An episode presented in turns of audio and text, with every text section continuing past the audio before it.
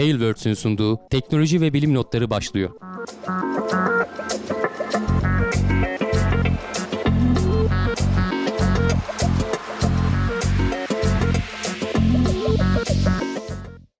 Teknoloji ve bilim notlarına hoş geldiniz. Ben Hamdi Kellecioğlu. Her hafta olduğu gibi gözüme çarpan, dikkatimi dikkatimin çeken e, haberler, bilimsel haberler ve teknoloji haberleriyle karşınızdayım.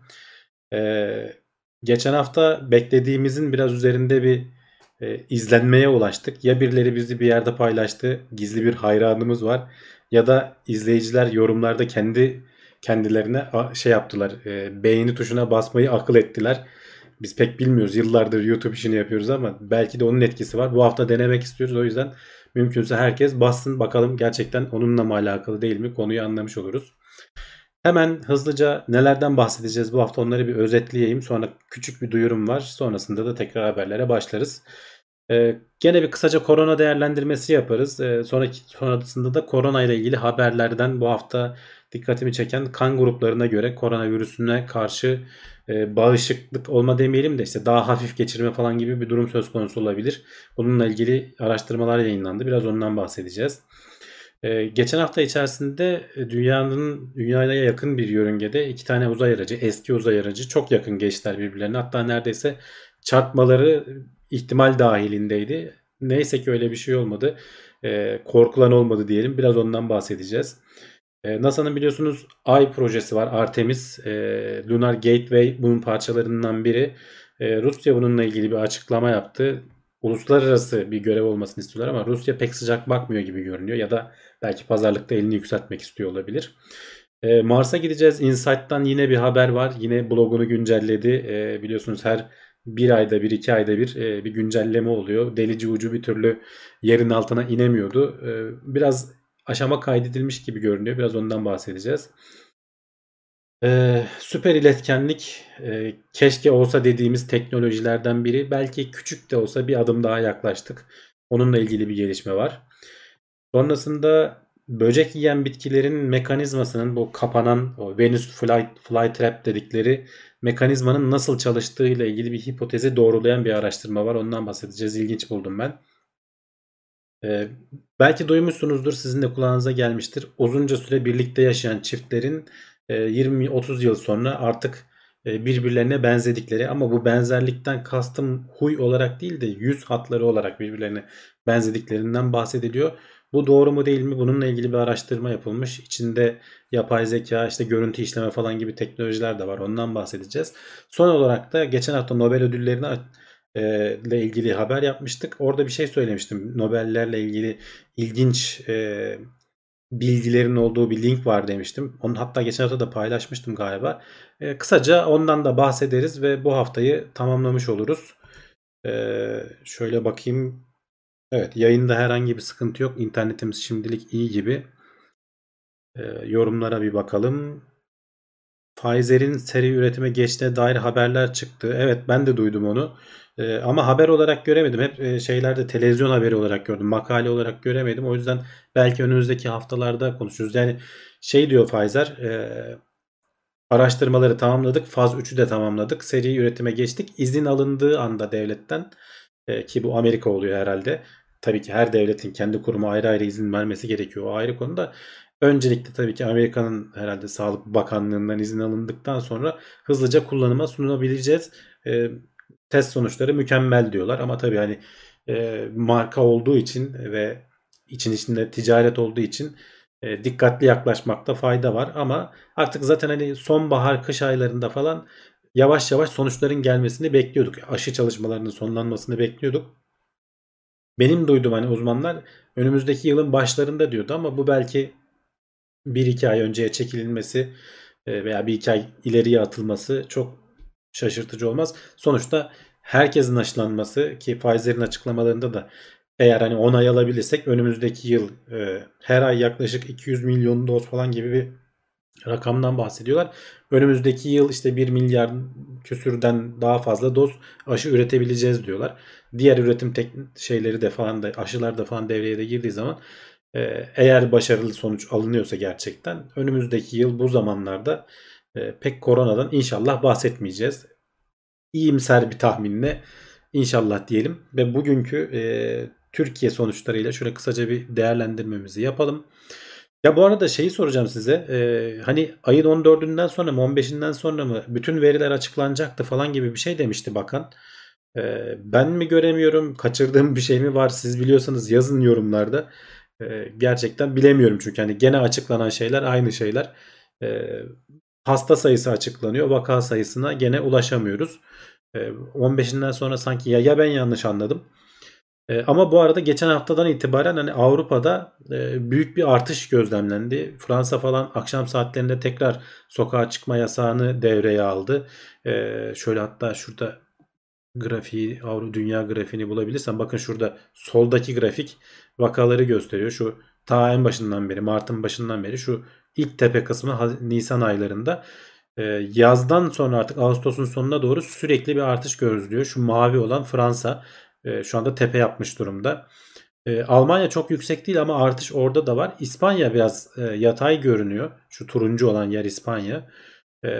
Yeşil olan yer İngiltere. Fransa ile yarışıyor neredeyse.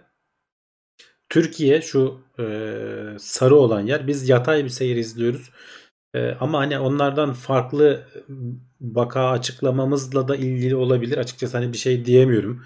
E, yorumda bulunmak için zor yani gerçekten. Bu şey anlamına gelmez. Hani kendi ülkemizle ilgili değil, bütün dünyadaki ülkelerin açıkladığı rakamları bu şekilde karşılaştırıp karşılaştırmamak konusunda tereddütler var.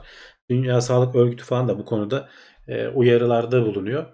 E, hani herkes aşağı yukarı belli bir metodoloji takip ederse en azından karşılaştırma yapabiliriz diye. Ee, ama şu anda Avrupa'da hani tekrar tekrar önlemlerin alınması falan söz konusu. Ee, ama ekonomiler de sıkışmış durumda. O yüzden e, büyük çaplı e, şeyleri ekonomiyi kapatma, durdurma gibi değil de e, işte böyle akşam saatlerinde gece en azından hani böyle barlar falan etkilenecek şekilde oralardaki yayılmayı durduralım şeklinde akşam saatlerinde engel olmayı düşünüyorlar. En azından şu an için işler daha kötüye giderse şey olabilir. Şurada mesela bakarsanız bu tabloyu her hafta paylaşıyorum. Son 7 günlük ortalama ölümü veriyor. Burada mesela Fransa falan İngiltere geçen haftalarda bizim altımızdaydı. Biz ben şaşırıyordum. Yani bizden daha çok vaka rapor edip 20-25 e, ölüm e, sayıları veriyorlardı. Biz 50-60 e, sayıları açıklarken. Ama şu anda gördüğünüz gibi yüzün üzerine falan çıkmış durumda. Hani İspanya'da, İngiltere'de, Fransa'da.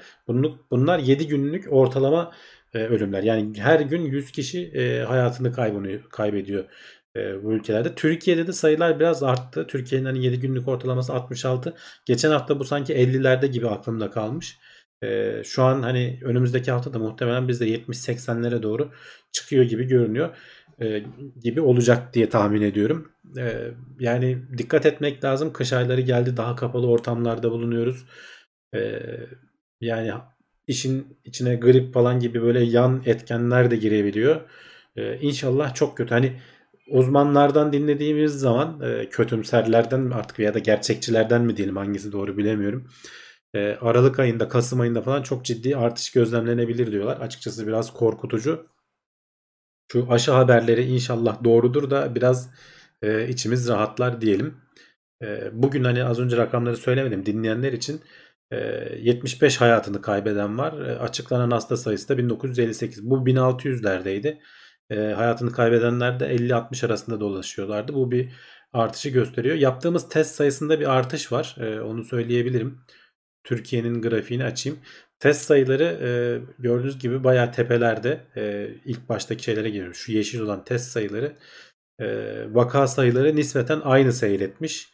E, test sayılarına göre. Bunun hani tarama testlerinin çok olduğu anlamına geliyor olabilir. E, bu şey ne denir tablo. İnşallah e, çok daha fazla sayılar artmadan bu işi atlatırız. Şöyle yorumlara bakayım. Brave demiş ki fuarlar iptal edildi. Evet yani bu şartlar altında normal. Mert Yıldız demiş ki yüzü görür. Yani yüzü görür artabilir daha fazla. İstanbul artmaya başladı tekrardan. Türkiye'nin diğer illeri biraz öne geçmişti. Yaz aylarında İstanbul'dan diğer illere işte insanlar memleketlerine falan gidiyor. Biraz hastalığı oralara yaydılar. Şimdi de geri gelme dönemi başladı. Dolayısıyla İstanbul tekrar Türkiye'nin yarısına yakın %50'si olmasa da 35'i falan galiba şu anda vaka sayısı olarak.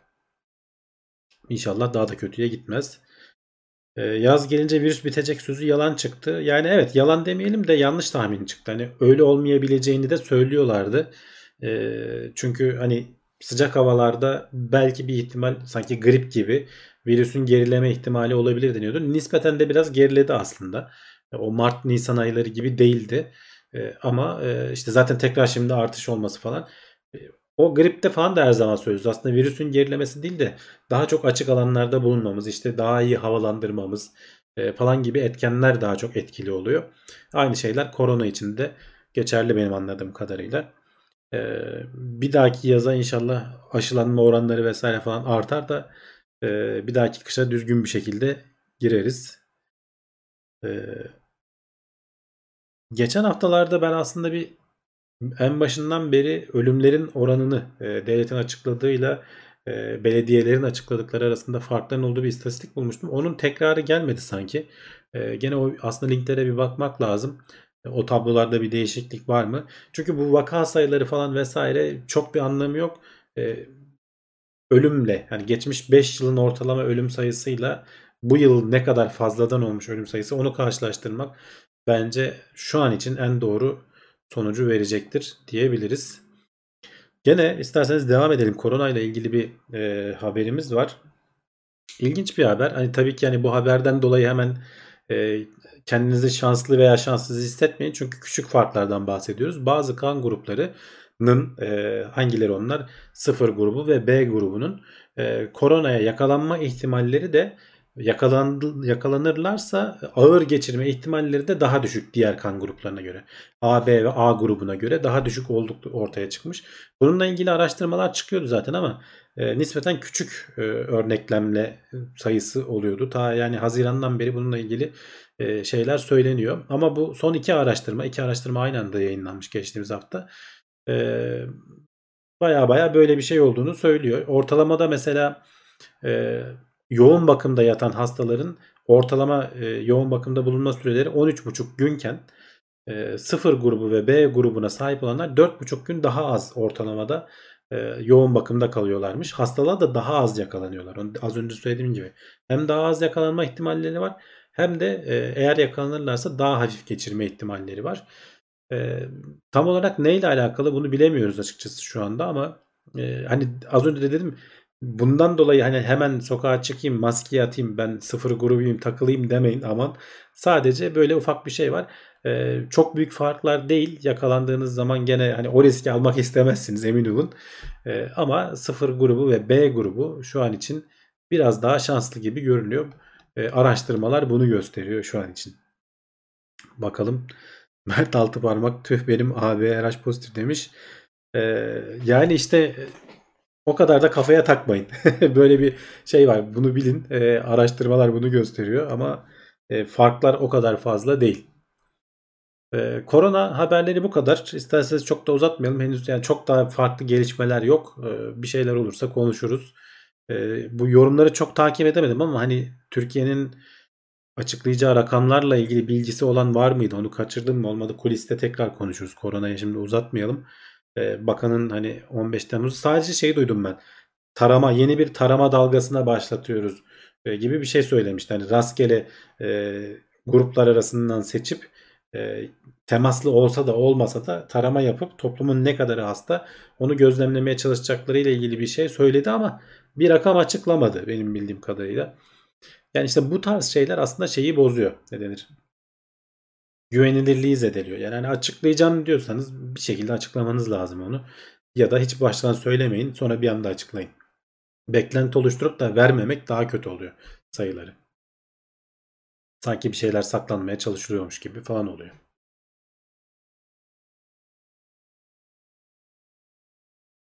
Sonunda sıfır olmanın yararını gördük demiş Raha Hoca. Herkes takım tutar gibi hemen bir anda değil mi? Böyle kamplaşmaya ayrıldık.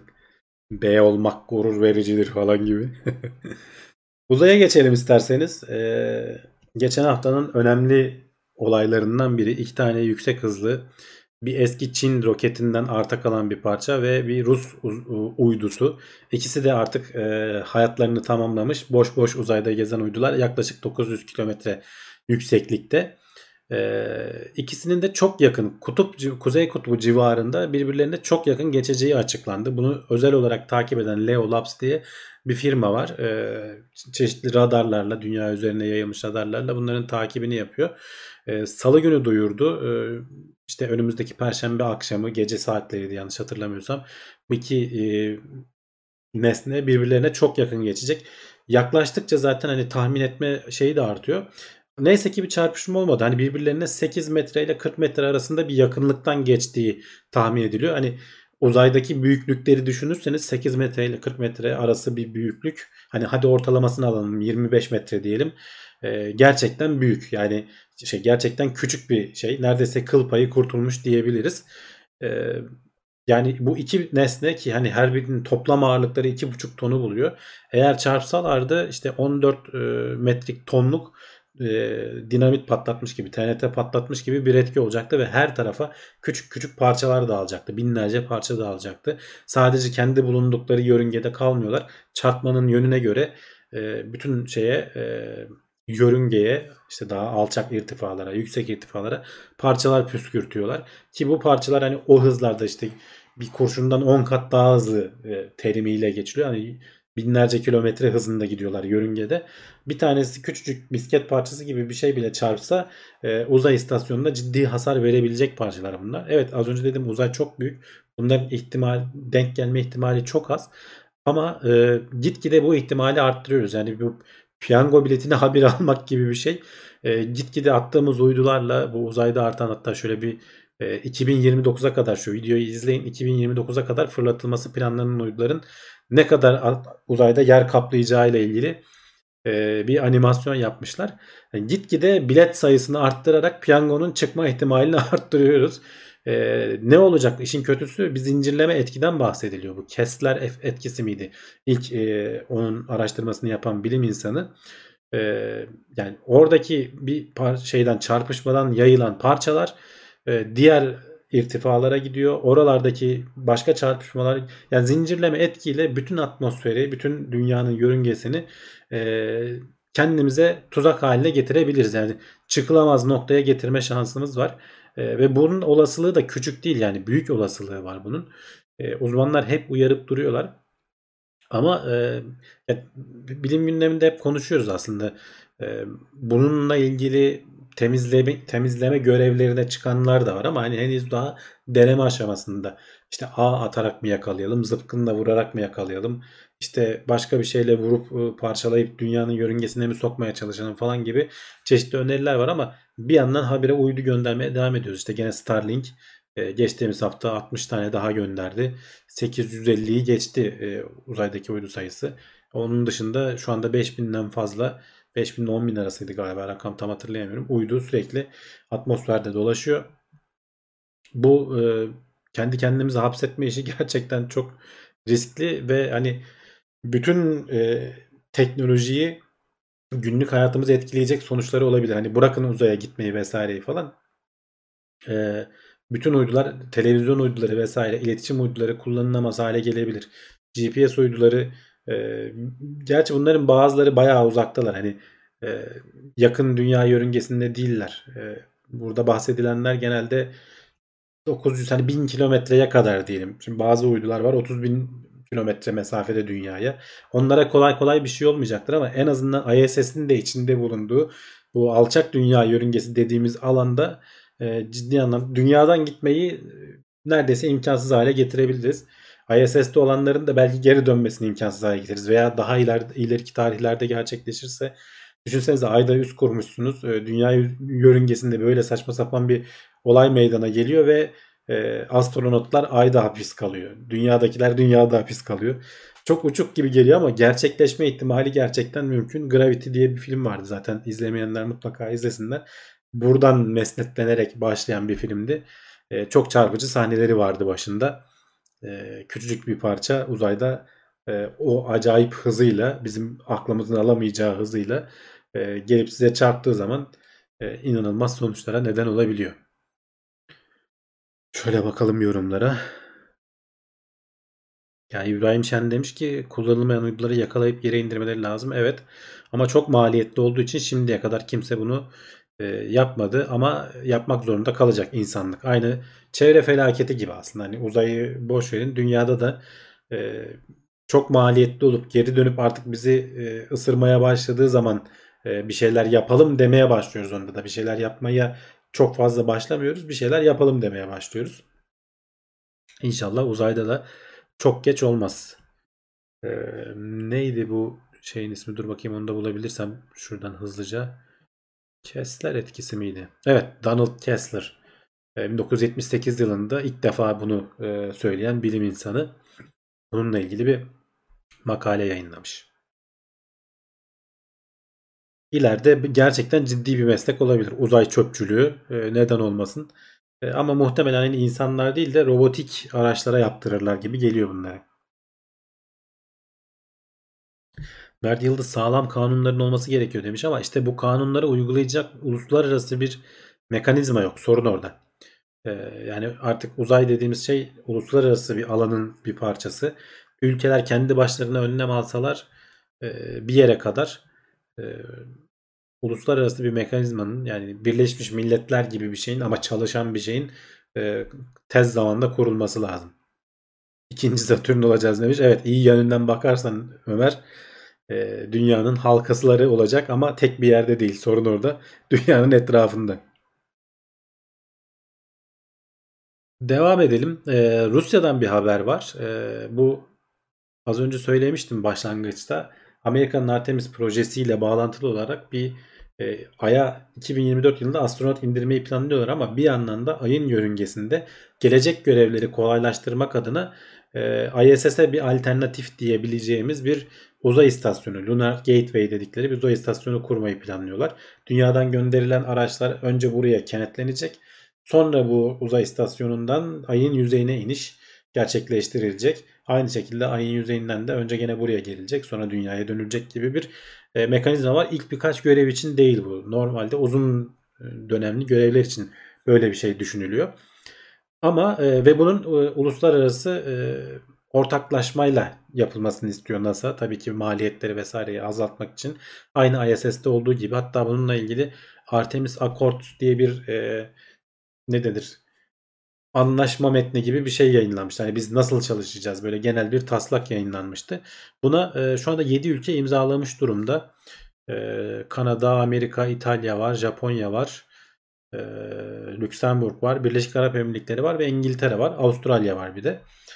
E, bu ülkeler şu anda hani biz ortak çalışacağız e, diyorlar ama Rusya biraz kendini ağrıdan satıyor mu diyelim artık yoksa gerçekten dedikleri gibi e, Dimitri Rogozin açıklama yapmış Roskosmos'un yöneticisi e, şu haliyle de demiş e, Lunar Gateway fazlasıyla e, Amerikan merkezli bir proje. E, biz bu projede bu haliyle yer almak istemiyoruz diyor. E, ama tabii ki şeyi de söylüyor yani kendileri için planladıkları, gelecekte ay görevli için planladıkları nasıl e, NASA'nın Orion kapsülü varsa Rusların da Orel diye bir kapsül var. Bu Soyuz'un yerine geçmesi planlanan yeni modern kapsülleri. Bunun e, mümkünse en azından bağlantı aparatının e, Lunar Gateway'e uygun olmasını biz de isteriz diyor. Çünkü sonuçta bir alternatif oluyorsun. Hani tek bir tane astronotlar tek bir araca mahkum olmuyorlar. Olası bir risk anında Rusların aracı da gidip oraya bağlanabilecek. Buna sıcak bakarız diyorlar. E, Amerikan tarafında bunlar tabii biraz politik söylemler. Hani pek bilimle ilgili değil. E, dediğim gibi Ruslar biraz daha fazlasını koparmak için belki bir manevra yapıyor da olabilirler. Belki de gerçekten öyle düşünüyorlar. E, ama hani Amerikalılar bilimsel çalışma şeyi ışığı altında birlikte çalışmak istiyoruz şeklinde uluslararası alanda e, en azından çalışma şartlarını ortaya koymuş durumdalar öyle diyelim. Bir yandan da tabii mesela Çinlilerin bir ay yörüngesinde uzay istasyonu kurma planı var. Amerikalılarla Çinliler çalışamıyor çünkü yasak. Amerikan kanunlarına göre bu konuda Çinlilerle çalışmaları yasak. Ruslar da Çinlilerle çalışabileceklerini söylüyorlar. Çinliler de gene uluslararası anlamda bir ortaklaşa çalışma şeyinde ama biraz daha tabi Amerika gibi değil de biraz daha kendilerine gizleyerek gidiyorlar şimdilik. Bakalım önümüzdeki e, günlerde, e, yıllarda e, ay yüzeyi ve yörüngesi daha fazla gündemimize gelecek. Az önceki haberden dolayı kendimizi dünyaya hapsetmezsek. Ee, haberci demiş ki Haberci TV Starlink uyduların elektronik istihbarat veya yönlendirilmiş enerji silahlarında kullanılabileceği belirtiyor. Bu mümkün müdür? Araştırılması lazım. Yani istihbarat konusu belki olabilir de hani yönlendirilmiş enerji konusunda açıkçası pek ihtimal vermiyorum. Çünkü uyduların yapısı ufak yani hani çok fazla gerçi binlercesi var. Hani hepsi aynı anda bir şey yapsa bir etki oluşturabilirler mi bilemiyorum. Araştırılması lazım dediğin gibi. E, pek ihtimal vermiyorum. Hani özel şirketin böyle bir işe milyonlarca dolar yatırıp e, kendi yatırımlarını riske atacaklarını pek ihtimal vermiyorum. Ama tabii ki NSA vesaire falan gibi Amerika'nın kuruluşları bu hali hazırda nasıl internetin altyapısını istihbarat amaçlı kullanıp e, ellerinden geleni yapıyorlarsa aynısını Starlink içinde yapacaklardır. En azından dinleme falan çalışmalarını e, gerçekleştirmek isteyeceklerdir. Bu dünyadaki e, routerlardan çok farklı değil. Yani uzaydan olması aşağı yukarı aynı mantıkla dinlenebiliyor. Ama öteki türlü dediğin gibi birleşip bir araya bir enerji saldırısı vesaire falan gibi şey öyle bir ihtimal açıkçası çok benim aklıma yatmadı. Ömer demiş ki biz katılırsak F-35 işine döner para da gider. İlk Türk astronot da simülasyonda döndüğüyle kalır. Olabilir yani o e, uluslararası alanda bilimsel konularda biraz daha nispeten az oluyor ama sonuçta ülkelerin birbirleriyle ilişkileri doğrudan etkiliyor. İşte az önce de söylediğim gibi mesela Çin'le ortak çalışamıyorlar. E, çünkü yasalar buna izin vermiyor. Yarın öbür gün Türkiye'nin de arası bozulur. Bizimle de çalışmazlar. Nasıl İran'a vesaire falan ambargo uyguluyorlar. Zaten şu anda sürekli sürtüşme aşamasındayız. E, dolayısıyla hani Amerika'ya veya başka ülkelere güvenmekten ziyade mesela bu en çok nerede karşımıza çıkıyor? E, GPS uydularında. O yüzden mesela Avrupa Birliği kendi GPS'ini yapma derdinde. Ruslar kendi GPS sistemlerine sahip. Hindistan bile hani Japonlar GPS'i biraz daha geliştirme yönünde ilerlediler. Kendileri bir şey yapmadılar. Çin'in gene kendi GPS sistemi yapılıyor. E, Hintliler bile yapıyorlar. Yani bu stratejik bir şey olduğu için dünyadaki hem savunmayı da etkilediği için e, Amerikan sistemine bel bağlamak kimse istemiyor. Ee, inşallah biz de buna alternatif bir çözümler üretiyoruzdur savunma anlamında. Çünkü gerçekten riskli. Devam edelim. Ee, Mars'a gidiyoruz. Ee, Insight'tan haber var. Yaklaşık dediğim gibi bir buçuk ayda bir, iki ayda bir e, yeni bir Insight'ın DLR bloguna, DLR Almanya'nın uzay ajansı. Insight'ın bu delici ucu onların tasarımı ve onun kurtarılması, çalışmasının sağlanması tamamen onların e, güdümünde ilerliyor. En son e, artık hani uç, şeyi tamamen gövdesi tamamen şeyin altında kalmış, toprağın altında kalmıştı. Tepesinden ittirmeye ittirmeyi planlıyorlardı. E, şanssız bir durum olmuş. E, bir toz e, şeysi, fırtınası e, Insight'ın güneş panellerinin üzerini kapatmış. Dolayısıyla e, güneşten elde ettikleri enerjide düşüş yaşanınca istedikleri kadar sık delici ucu çalıştırma şansları olmamış. 3 e, kere çalıştırabilmişler yaklaşık 15'er gün arayla. İlk ikisi 22 Ağustos ve 5 Eylül'de 100'er e, atım yapmış öyle diyelim. E, 19 Eylül'de de 250 atımla e, bu kendi kendini e, çakan bir sistem öyle diyelim. Yani dönen bir sistem değil çok fazla enerji gerektirdiği için böyle küçük küçük kendi darbe kendi kendine ataletiyle bir darbe üreten bir mekanizma var içinde. O şekilde toprağın altına iniyor. Ama bir türlü inemedi çünkü garip e, bir Duri Crust denilen bir katmanla karşılaştı. Yüzeyi sert altı yumuşak. Tutunamadı. İşte en son üzerinden ittirdiler. Biraz yan yattı. 30 derecelik bir açıyla gidiyor artık. Tam istedikleri gibi 5 metre derinliğe ulaşamayacak. Yani ama en azından 2-3 metre derinliğe eğer tabi çalışırsa ulaşabileceği düşünülüyor. 22 ee, Ağustos'ta yapılan şeyde şu an ekranda görüyorsunuz onu. Ee, şeyin e, aşağı doğru indiği net bir şekilde görülüyor. O kepçenin aşağı doğru indiği ve kuma doğru gömüldüğü net bir şekilde görülüyor. Hatta bu e, sol taraftaki kablosu da o şeyin enerji ve data aktarma kablosu da delici uca. Onun da toprağın altına indiği görülüyor.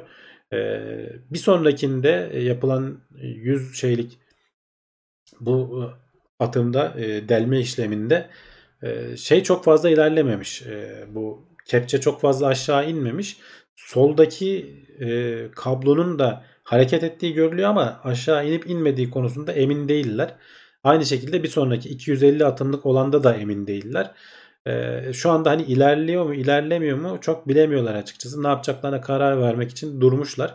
Zaten dediğim gibi enerji üretme konusunda da bir sıkıntıları var. Tekrar üzerine en son verdikleri karar tekrar üzerine toprak örtüp gene bastırarak ilerlemesini sağlamak yönünde bir karar almışlar. Önümüzdeki günlerde e, burada da onu gösteriyor şu resimde de üzerine toprakla örtüp buranın artık tamamen toprağın altında kaldığını e, hem ölçüm yaparak da algılayabiliyorlar hem de zaten gözle de görülüyor. Ne kadar ilerlediği konusunda artık şeye bağlı kalmak zorundalar. Bu sol taraftaki şeyin keşke onun üzerine şurada şu resimde daha net görülüyor. Şuraya bir böyle e, ne bileyim bir milimetre derece falan gibi bir şey koymayı akıl etselermiş e, en azından hani ilerleyip ilerlemediği net bir şekilde görülebilirmiş. Belki ilerleyen görevlerde öyle bir şey koymayı akıl edebilirler. E, en azından fotoğrafla ne kadar derine indiği görülebilir şekilde. Ama dediğim gibi derece ucun zaten kendi o e, algılayıcı sensörleri ne kadar derinde olabildiğini falan aşağı yukarı anlayabiliyor. Belli bir seviyeye indikten sonra. Şöyle bakalım yorumlarda neler var. E, Mert Yıldız demiş ki GPS o kadar da ileri düzey bir şey değil biz de yaparız. Ya yapması şey değil maliyetli. E, sadece kendi kullanımın için yapmak çünkü bir, bir sürü uydu atman gerekiyor. E, belki Japonlar gibi bir şey olabilir. Hani sadece kendi bulunduğum çünkü biz hani dünyanın her tarafında at koşturma iddiasında değiliz. Kendi bulunduğumuz bölgeyi kapsayacak kadar e, uydu atıp belki e, maliyeti düşürme falan gibi şartlar düşünülebilir. E, mantıklı olabilir. E, teknoloji olarak dediğim gibi öyle acayip bir şey değil. E, vardır tabii ki mutlaka ince ayrıntısı ama e, tabii hani Amerikalıların 70'lerde falan yaptığını düşünürsek e, bu işleri o kadar acayip bir teknoloji değil ama maliyet. Değer mi değmez mi onun hesabını yapmamız lazım. Ömer demiş ki GPS yaparız sonra doğru konum söylemiyor diye ağlarız. E işte onu ağlamamak için düzgün yapman lazım. Yerli ve milli GPS. İzmir nerede lan demiş Ümit. ya öyle düşünmeyin arkadaşlar. O kadar da kendimizi yermeyelim. Ya, yaptığımız zaman düzgün yapıyoruz. İşte bu e, dronlarda falan durum ortada. Düzgün hani bilimsel yöntemle sağa sola e, hak etmeyen adama vermediğin sürece Türkiye'nin de yapmaması için hiçbir sebep yok.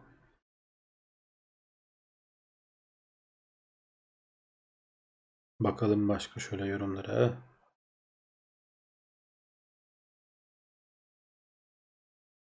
Cetvel koysunlar dedin ya uzak yap uzak dur projeden demiş Ömer Tolga. Ya cetvel koysunlar demedim. Bu şeyin üzerine şeridin üzerine cetvel gibi bir şey çizseler en azından ne kadar ilerlediğini, toprağın altına ne kadar girdiğini, kaç santim girdiğini görürüz. Bence gayet başarılı ve pratik bir çözüm. Bir sonrakinde de böyle bir görev olduğunda bakın Hamdi abi dediydi dersiniz kesin yaparlar böyle bir şey. Ben niye akıl edememişler onu anlamadım. Herhalde kesin aşağı ineceğini düşündüler hiç sorun yaşamadan.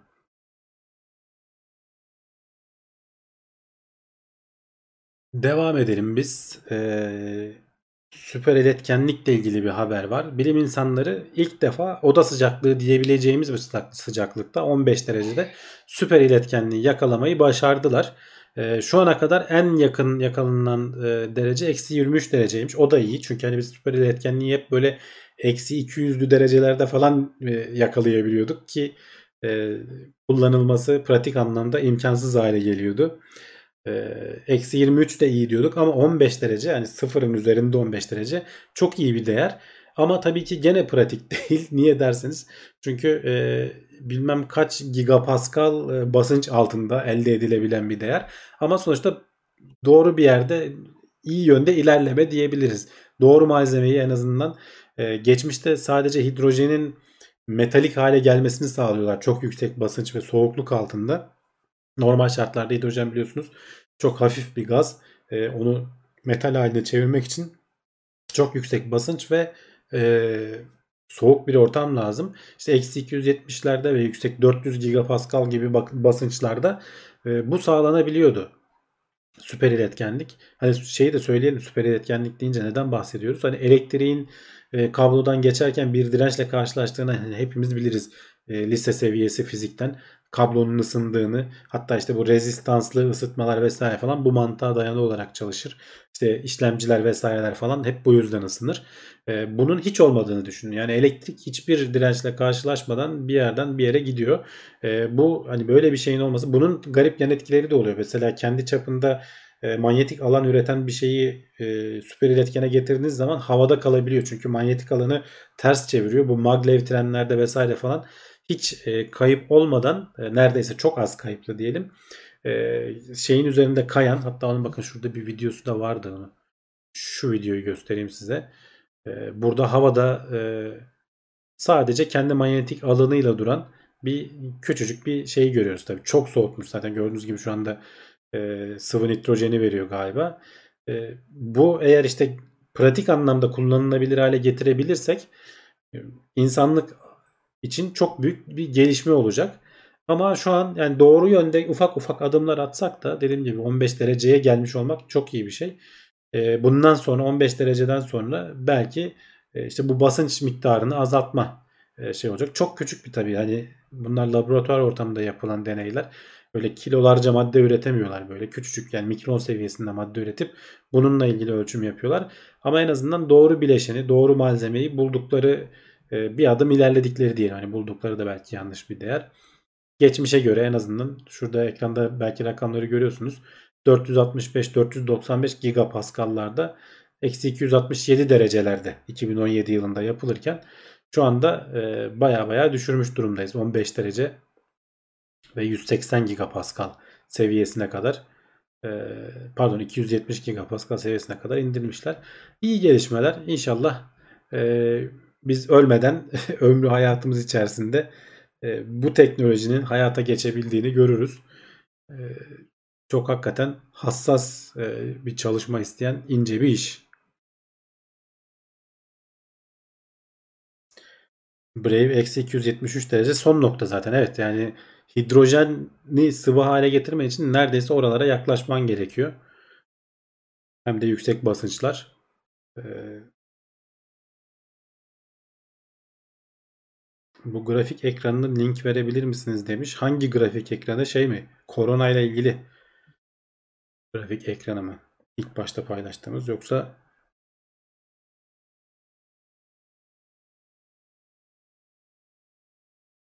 Kullandığımız haber sitesinin ismi Ayberk Science Alert ama farklı yerlerden de e, kaynak alıyoruz. Tek bir yer değil. E, pek çok farklı kaynaktan ama genellikle Science Alert'ü ben tercih ediyorum. E, oranın resimleri vesairesi falan daha iyi oluyor. Soğuk füzyon şart demiş ki var konan. E, inşallah o da insanlığın beklediği teknolojilerden biri. Hayatımızı değiştirecek. İbrahim Şen dirençle karşılaşmayınca verimlilik işte verimlilik %100 oluyor İbrahim. Verimlilik artar demişsin tam anlamıyla %100 oluyor. Hiç kayıp olmadan e, elektrik hatlarının çalıştığını düşünsene. Şu anda yanlış hatırlamıyorsam bizim hatlardaki elektrik kaybı %15-20 seviyelerinde falan. Sen barajda ürettiğinin bir o kadarını %15'ini 20'sini çöpe atıyorsun şehre ulaştırana kadar. E, bunun tamamını ulaştırdığında bir tane baraj eksik yaparsın. iki tane baraj eksik yaparsın. Çok büyük avantajları var hiç ısınmayan işlemciler üretebilirsin. Tamamen sessiz, fansız vesaire.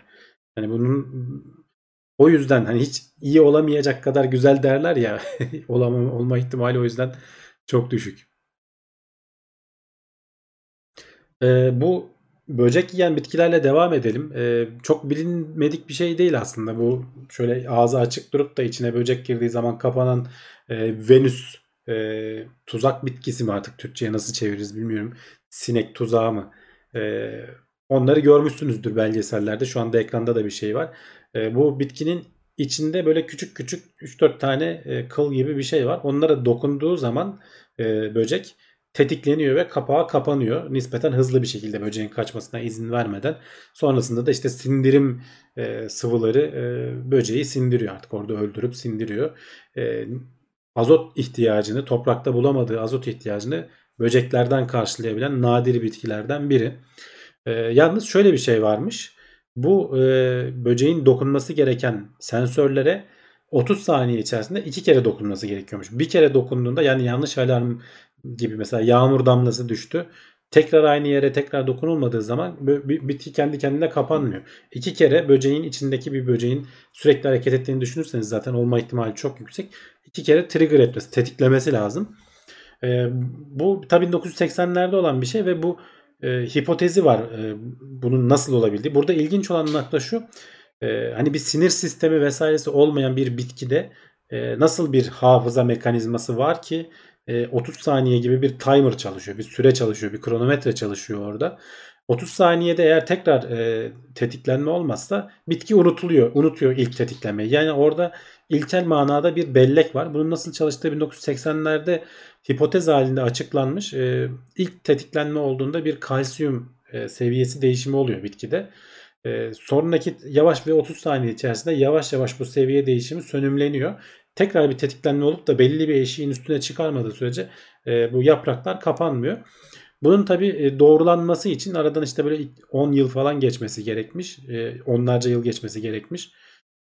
Çünkü e, genetik genetiğini değiştirerek nasıl tespit edeceksin bitkinin hücresinin içerisinde değişen e, kalsiyumları? Genetiğini değiştirerek kalsiyuma duyarlı bir e, Venüs bitkisi oluşturmuşlar. E, kalsiyum miktarı değişince floresan gibi parlıyor alet. E, tabii ki doğada böyle bir şey olmuyor. Böcekleri uyarmak demek. Aman kaç kapanacak demek. Bunu hemen öğrenir böcekler. O yüzden laboratuvar ortamında geliştirmişler. Bakın şu videoda tıkladığın zaman e, ilk tepkiyi verdiğin zaman hemen şu parlayan kısım e, normalde karanlıkken ilk teması aldığında bir anda aydınlanıyor. Floresan ışık yaymaya başlıyor. İkinci teması aldığında tekrar biraz artıp hemen kapaklar kapanıyor. E, bunu eğer yapmazsan e, ilk temastan sonra bırakırsan gitgide sönükleşiyor. Floresanın o parlama şeyi şu anda onu göreceksiniz bakın tıkladı. E, floresan ışığı yandı. e, bitkinin ışığı yandı. Şimdi gitgide koyulaşıyor.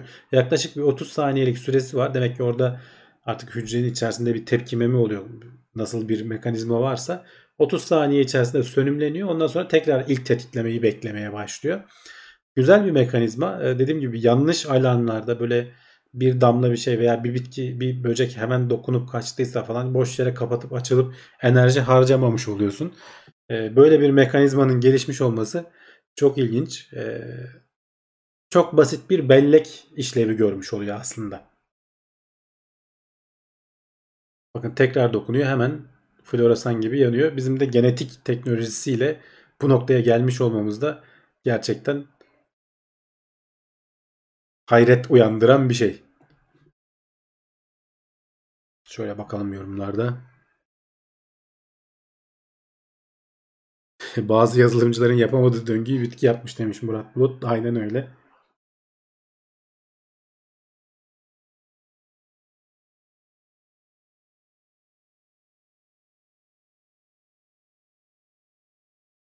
Işığını da kodlamış demiş Mert Altınay.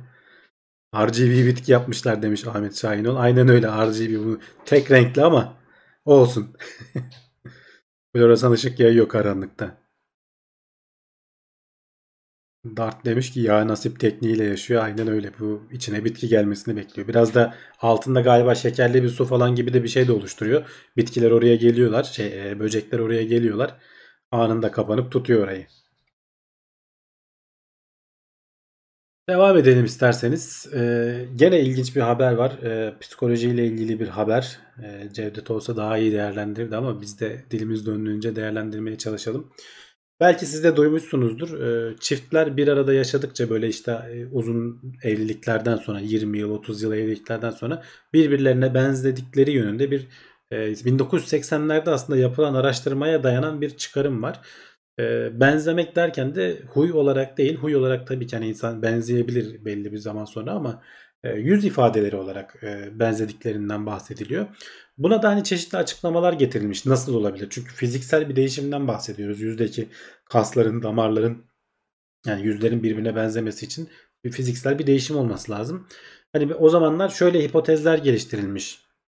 Ee, işte sürekli çiftler bir arada durduğu için aynı mimikleri yapa yapa hep yüzdeki aynı kaslar çalışıyor. O bölgelerdeki işte damar yapıları vesairesi falan değişiyor. Dolayısıyla mimikler, yüzler bir süre sonra birbirine benziyor gibisinden. Bunu test etmek istemişler.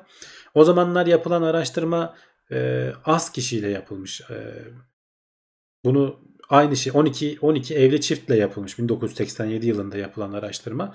Biz bunu yüzlerce çifte taşıyıp e, ve farklı ölçüm teknikleriyle çünkü artık günümüzde e, yapay zekalar, yüz tanıma sistemleri falan çok gelişti. Bunları da kullanarak yapabilir miyiz? E, aynı sonuçları elde edebilir miyiz diye deniyorlar. 517 evli çift e, çiftin artık tabii bir de günümüzde sosyal medya vesaire falan e, fotoğraf bulmak da çok kolay. Yani 20 yıl öncesinin yüz fotoğrafıyla günümüzün yüz fotoğrafları belki hatta aradaki değişimlerin fotoğraflarını bile bulmak nispeten daha kolay 1980'li yıllara göre. Dolayısıyla ellerinde bol bol malzeme var. 517 çiftle başlamışlar. 20 yılla 69 yıl arasında uzun süren evlilikler e, içeren e, ve e, 100, 153 kişi de e, internetten insan tutmuşlar. Hem onlara resimleri göstermişler. Hem kendileri değerlendirmişler hem de e, bir yapay zeka bu VGG Face 2 denilen bir e, algoritma var. Veri tabanı galiba aynı zamanda. E, yüz karşılaştırma algoritması. Onu kullanarak yapmışlar. E, araştırmacı diyor ki hani sonuçların benzer çıkacağına biz çok inanıyorduk diyor ama hiç beklemedikleri şekilde e, aralarında bir ilişki bulamamışlar. E, 1987'de yapılan ve çok e, söylenen araştırmanın sonucunda yüzde ne kadar hani evli çiftler uzun birlikte oluyorlarsa olsunlar birbirlerine benzemedikleri, yüz ifadelerinin birbirlerine benzemedikleri hatta tersi yönde çok küçük de olsa ben benzemek bir yana ayrıştıkları şeklinde ama çok küçük diyor. Hani o belki hata payının içerisindedir. Bir sonucu el, elde etmişler. Dolayısıyla geçmiş araştırmaları e, tekrarlanabilir bir şekilde yeniden yapmak çok önemli. Buradan o sonucu görmüş oluyoruz. E, zaten dediğim gibi hani fiziksel olarak yüzün benzemesi açıkçası benim aklıma yatmamıştı yani duyduğumda da. Ama e, bilimsel olarak tabii ki bu araştırmanın yapılıp e, böyle bir şey oluyor mu olmuyor mu yapay zekadan da yardım alarak yapılabiliyor olması güzel. En azından şimdilik bir nokta koymuş oldu bu araştırmaya. Şöyle bakalım yorumlarda bir şey yoksa Nobel ödüllerinden de biraz tarihçesinden bahsedelim ve kapatalım. Ee,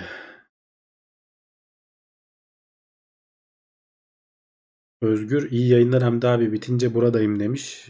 Kulisi mi bekliyorsun Özgür? Yayını boş verip kuliste mi takılmak istiyorsun? Aynı yastığa baş koyunca çiftler benzer tabii diyorsun Kadir ama işte sonuçta araştırmanın sonucu tam ters çıkmış benzemiyor. Bir ilişki bulunamamış aralarında.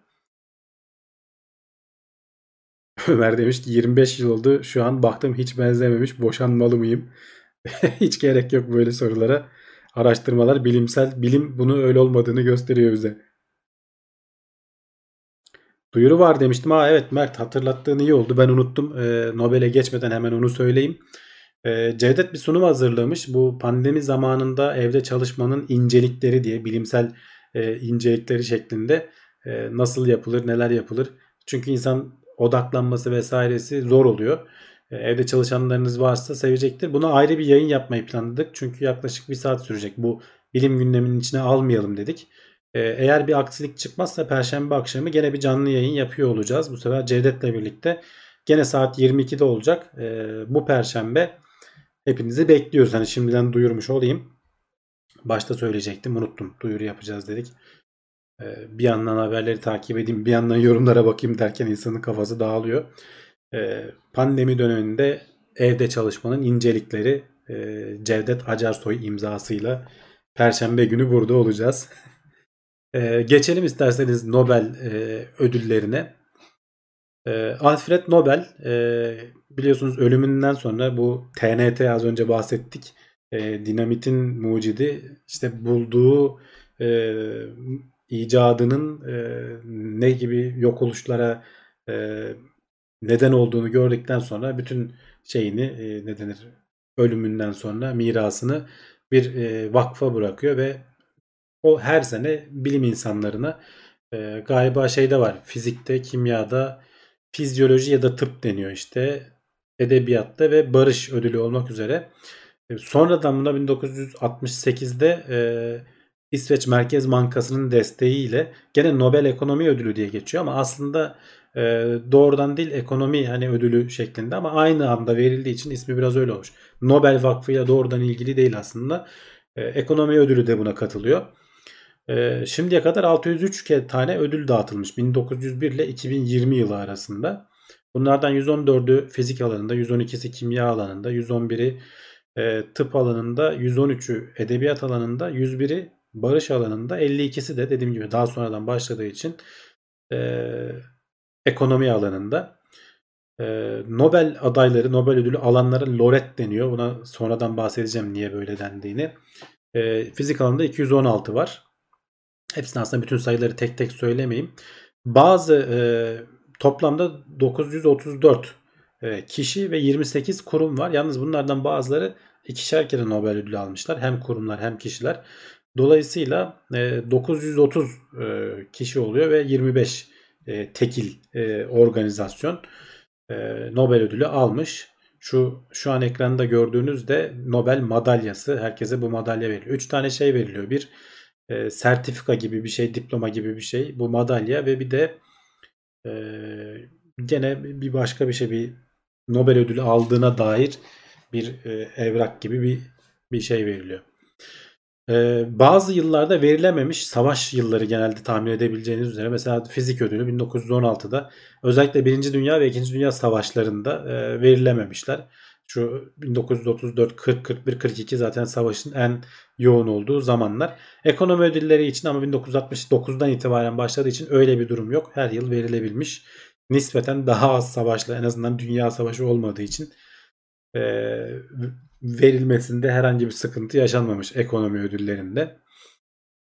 En genç e, Nobel ödülü alan e, Barış ödülüyle 17 yaşındayken Malala Yousafzai almış. Yusuf Zai diyelim. E, 2014 yılında. Sonra 25 yılında Lawrence Blank var. 1915'te fizik ödülünü almış. E, bu 1900'lü yılların başından sonra fizik ödülleri gitgide yaşlılara doğru kaymış. Artık günümüzde 70-80 yaşından önce ödül alan pek fazla yok. Ee, şöyle baktığımız zaman fizik alanında en genç alan az önce söylediğim Lawrence Bragg 25 yaşında. Kimya alanında 35, tıp alanında 32.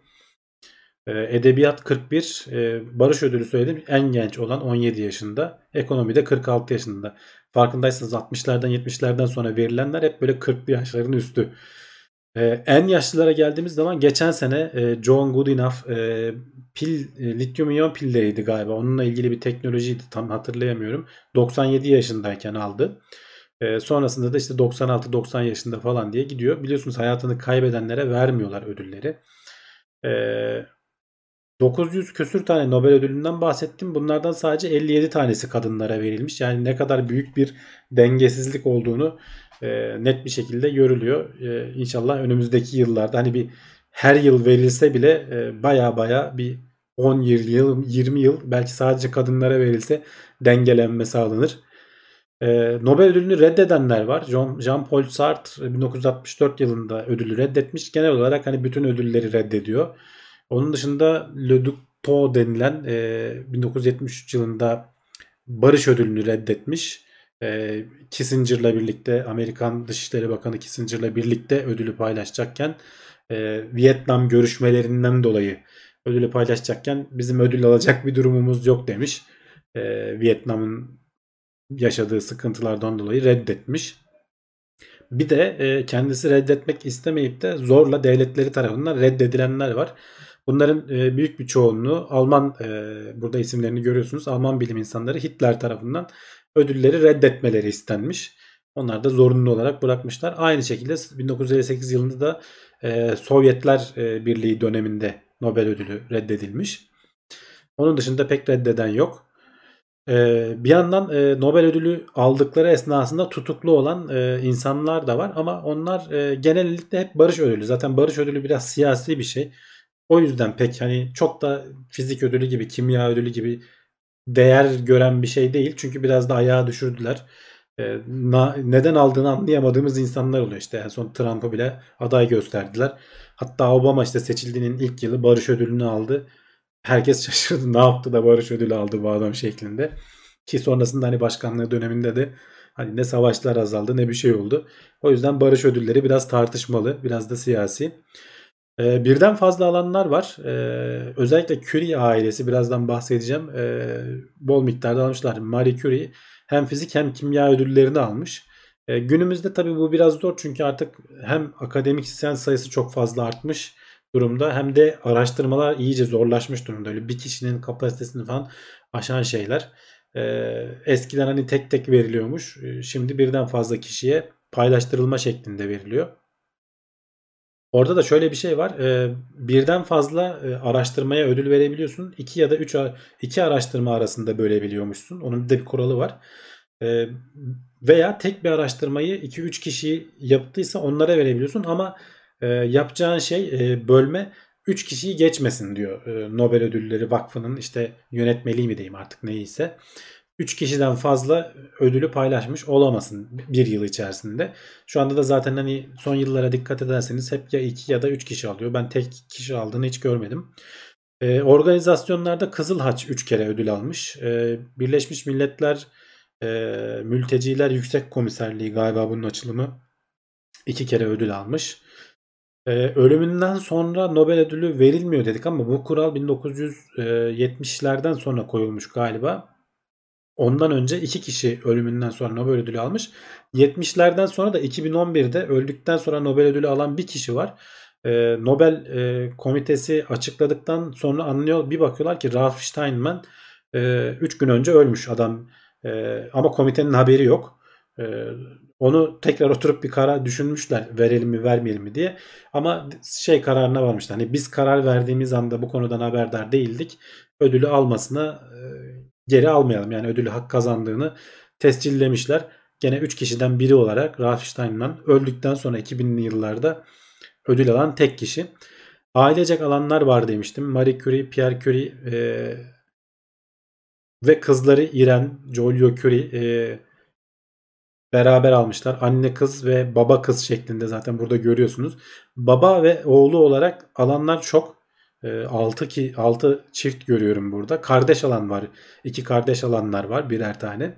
Ama hani Curie ailesi doğrudan ambargo koymuş gibi bir dönem e, topluca almışlar. Ya çok iyi e, şey yapıyorlardı diyelim.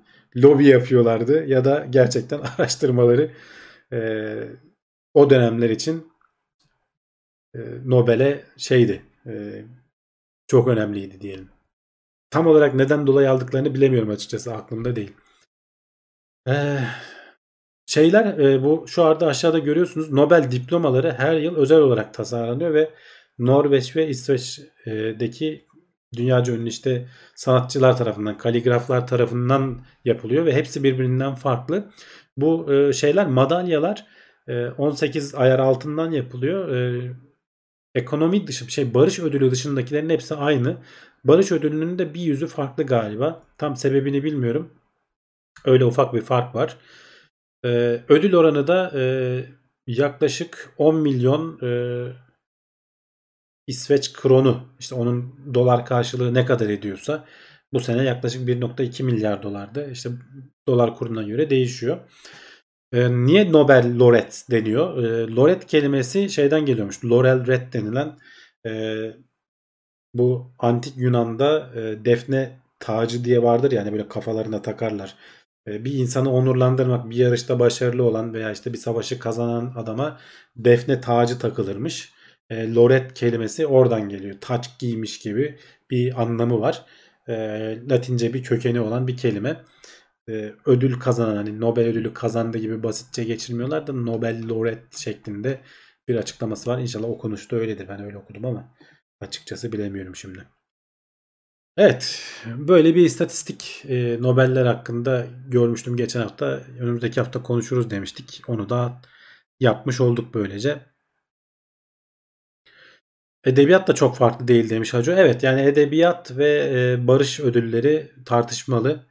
E, bilim tabii hani daha nispeten daha az. Onda da tartışmalar oluyor. Yani bazı bilimi e, ödülü alanlara da e, tartışanlar olmuş ama hiç şey gibi değil ne denir? Barış ödülü ve edebiyat ödülü gibi değil. Edebiyat ödülü de nispeten az. E, barış ödülü baya baya tartışmaya neden oluyor. her yıl e, kime verecekler diye bakıyorlar. Bakalım. Dart X-ray demiş. Canlarını adadılar demiş. Evet canlarını adadılar. Curie, Marie Curie e, radyasyon zehirlenmesinden galiba hatta hayatları kaybediyorlar ama o zaman bilmedikleri için adıyorlar. Tabii hani bilinçli bir şey değil. Onların kendilerine zarar verdiği bilinmiyor.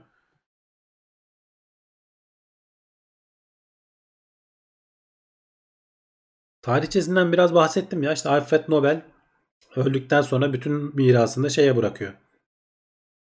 Ee, bir vakfa bırakıyor ve benden sonra vasiyeti var. Yani benden sonra her yıl e, insanlığa faydalı olan e, bilim alanında iyi çalışmalar yapan kişilere e, buradan işte belli bir miktar para ayrılsın diye. Ha bu arada verilemediği yıllarda ne oluyor? E, onun da bir kuralı var. E, bazı yıllar verilemedi demiştim ya savaş nedeniyle. Bir sonraki yıl eğer, eğer o yıl verilemiyorsa bir sonraki yıl tekrar bakılıyor. Verilme şansı gene yoksa artık vakfın bütçesine geri devrediliyor. Hani o yüzden 2 yıl bekleyip olmadığı zaman şey yapıyorlar. Vakfın bütçesine geri aktarıyorlar parayı. Ee, Enes Çimen demiş ki bu saatte gömlek rahatsız etmiyor mu? Pijama giysen keşke. Yani gündüz ne giyiyorsam yayına da onunla çıkıyorum. Ee, altımda pijama var ama üstümde gömlek var da. O yüzden rahat olun ya. Kodaj bir şey değil. Bir saat gömlek giyeriz sorun olmaz. Haberleri bitirdik isterseniz kulis bölümüne geçelim. Ee, haberlerimiz böyle. Önümüzdeki hafta yeni haberlerle yine karşınızda olacağız. Tekrar hatırlatıyorum Perşembe günü e, Cevdet'le burada olacağız saat 22'de yine canlı yayında. E, tek bir konumuz olacak. E, tabii ki yine sonunda soru cevap vesaire falan da yaparız e, zamana bağlı olarak. Hepinizi bekliyoruz. E, kulisle devam edelim.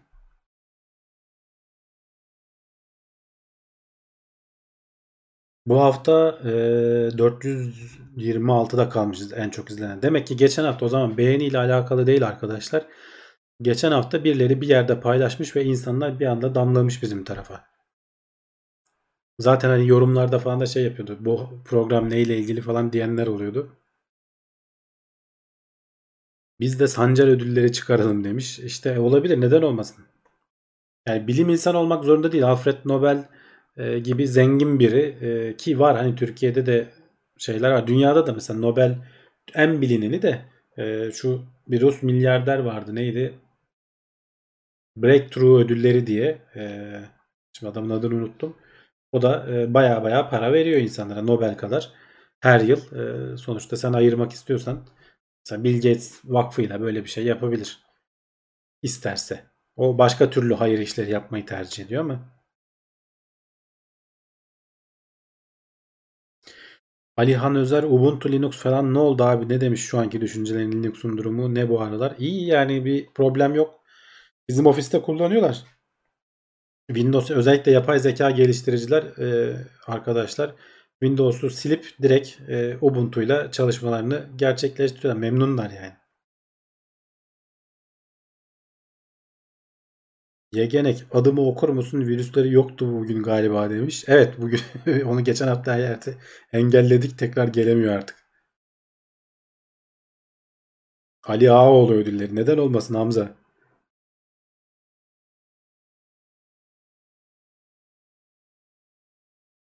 Ben teşekkür ederim Muhammed Aktaş. Hamdi abi bu programı severek yürütmeni çok takdir ediyorum. Teşekkür etmek istedim demiş. İzleyici olduktan sonra insanlarla bir şeyler paylaştıktan sonra keyifli oluyor açıkçası. Zaten konuları seviyorum dediğim gibi. Normalde takip etmeyi, okumayı seviyorum. Bilimsel konuları. Keşke yani daha da çok zaman olsa da daha derinliklerine de inebilsek. Konu konu da şey yapabilsek.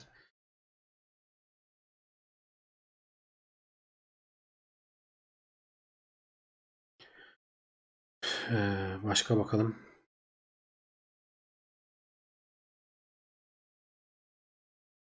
Diksiyonun muhteşem demiş. Ya ben o kadar çok beğenmiyorum aslında kendi diksiyonumu ama size öyle geliyor demek ki. Ya da bilmiyorum belki ben kendimi beğenmiyorum olabilir öyle bir insanda. Bazen yanlış telaffuz ettiğim kelimeleri falan kendim fark ediyorum. Hamdi ekran kartı kırma ödülleri. Neden olmasın? Bir kitap önerisi alabiliriz demişler. Bakın aslında bu aralar okuduğum tavsiye edeceğim de bir kitap var. Ee, İmanuel Dostoyevski'yi bilenler varsa gerçek ismi bu değil. Ee, Safsatılar Ansiklopedisi ee, şeyi de var. Fularsız e, Entellik diye podcast'i de var. Ee, YouTube kanalı da var galiba. Ee, güzel konuları işliyor. Tavsiye ederim. Bu kitap da güzel. Ee, günlük hayatta biraz aslında hani davranışsal ekonomiyle falan alakalı e, günlük hayatta yap, yaptığımız sıkıntılı ne denir e, beynimizin bize oynadığı oyunlar falan biz ara ara bahsediyoruz. E, biraz onun felsefi derinlikleriyle de e, şey yapıp harmanlayıp daha başlarındayım. Çok güzel yazım dili var. E, eğlenceli, keyifli bir kitap. Kesinlikle tavsiye ederim. E, podcast'ini de dinleyebilirsiniz. Bu aralar yeni bir seriye başlayacaktı podcast'ine. Web sitesi de var. Fularsız Entellik. Fularsız Entellik miydi ya? Fularsız Enteller miydi? Dur bakayım. Fularsız Entellik. Ee, blogları da var. Yani okumak isterseniz onu da okuyun. Ama hani destek olmak açısından kitabını falan da almanızı tavsiye ederim. Güzel, keyifli bir kitap. Yani böyle içinde felsefi de, felsefesi de var. Ee, bilimsel araştırma sonuçları da var. İnsanlık olarak neredeyizin sorgulaması da var. Bu aralar onu okuyorum. Severek okuyorum.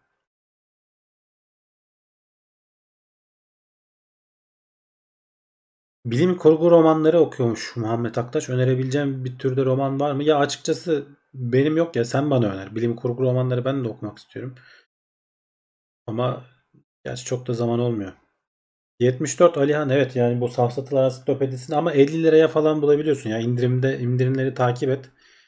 E, kitabın kendisi biraz pahalı. Çok ince bir kitap değil. E, ama tavsiye ederim. 500 sayfalık bir kitap şimdi baktım da. Asimov iyidir. Asimov'un hani üst üste koysak benim boyum kadar kitabı var zaten. Adam o kadar çok üretmiş ki bir sürü de makalesi falan var. Ee, onlar okunabilir. Ya ben okuma okumaya zaman az kaldığı için kitap okumaya zaman az kaldığı için romandan ziyade işte böyle biraz daha bilimsel ya da ne bileyim felsefi şeyler bulabilirsem öyle o tarz şeyleri tercih etmeye çalışıyorum. Ekonomiyle ilgili falan o konular ilgimi çekiyor. Ya da bazen hiç kitap okumuyorum. Tamamen internette böyle dersler oluyor. Belgesel gibi de değil. Bayağı bildiğin hocaların anlattığı dersler oluyor. Onları oturuyor izliyorum yani ekonomiyle ilgili mesela. Otostopçunun galaksi rehberi evet yani klasikler. Zaten hani sırayla şöyle bir baksan okunacak o kadar çok şey var ki. Alihan Özel bak DNR'da 41 demiş. Evet yani fiyatı bayağı değişiyor. Ee, orijinal fiyatı işte 70 küsür de indirimle 40 lira 50 lira diyorlar. Bence al. Yani tavsiye ederim. Güzel kitap. Ekşi Sözlük'ten meşhur oldu demiş İbrahim Şen. Evet. E, ama hani dediğim gibi podcastleri falan da kaliteli. Anlatım tarzı eğlenceli. Keyifli bir abimiz. Tavsiye ederiz. Kitaplığımda bir sürü kitap var. Büyük oranda TÜBİTAK kitapları var. Eski TÜBİTAK kitapları. Ee, böyle ciltli miltli kalın e, şeyleri ee, keşke o kitaplar tekrar basılsa. Şimdi artık e, o kadar aktif değil bildiğim kadarıyla ya da ben belki de takip edemiyorum. Bir dönem TÜBİTAK kitapları çok iyiydi. 2000'li yılların başında diyelim o zamana kadar.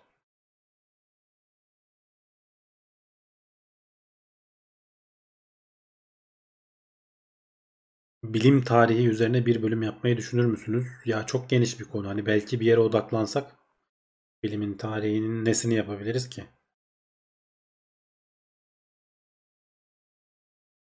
Brian Greene okuyorum bu aralar. Fizik sevenlere tavsiye ederim demiş Onur Ömer Öztürk. Ben belgesellerini izlemiştim.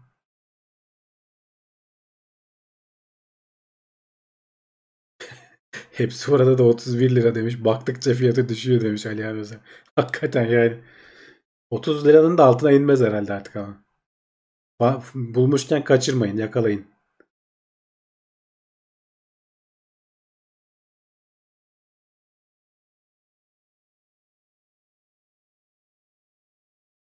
Selamlar Mustafa Özyurt.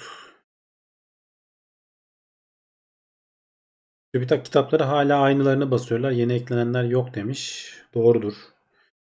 Ama zaten TÜBİTAK da bu ilk basmaya başladığında hani böyle eski kitaplardan alarak bastığı için belki e, o ilk dönem bir böyle patlama şeklinde yayınlandı. Sonra duruldu olabilir.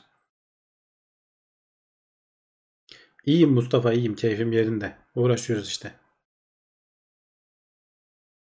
Ekim'in sonuna geldik. Kış gelmedi demiş. İklim değişikliği bizi nasıl etkileyecek? Ya bu iklim değişikliği değil ya. Bence e, her sene böyle oluyor. Sonra Kasım'da, Aralık'ta, Ocak'ta, Şubat'ta kışın geldiğini anlıyorsun.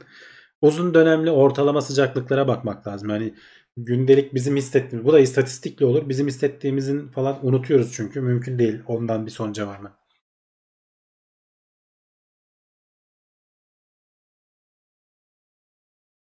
Pisagor, Aristo, Kepler sırayla gitmek gibi. Olabilir, olabilir. Düşünülebilir. Ee, yani ekstra bir şey yapılacaksa aslında zamanım olsa şey yapmak istiyorum ben. Uzay konularını özellikle kozmolojiyi falan sevdiğim için uzay serisi gibi e, baştan başlayıp bütün böyle ayrıntılarıyla yapmak isterdim e, zamanım olsa. Ama ne yazık ki sadece buna çalışıp buna yetecek kadar şu anda zaman ayırabiliyorum.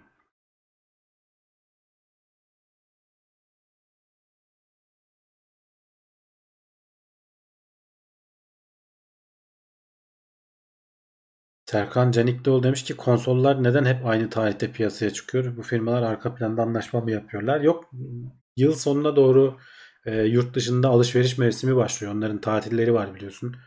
Bu Black Friday'ler bilmem neler falan. Bir de işte yılbaşına doğru e, Thanksgiving'leri bilmem neleri falan derken o şükran günleri falan derken e, deli gibi alışveriş yapıyorlar. Firmalar da genelde oraya denk getirmeye çalışıyor. E, mesela Apple'ın falan da sonbaharda duyurması ve piyasaya sürmesi falan da hep onunla alakalı. Yoksa onun dışında özellikle anlaştıklarını zannetmiyorum.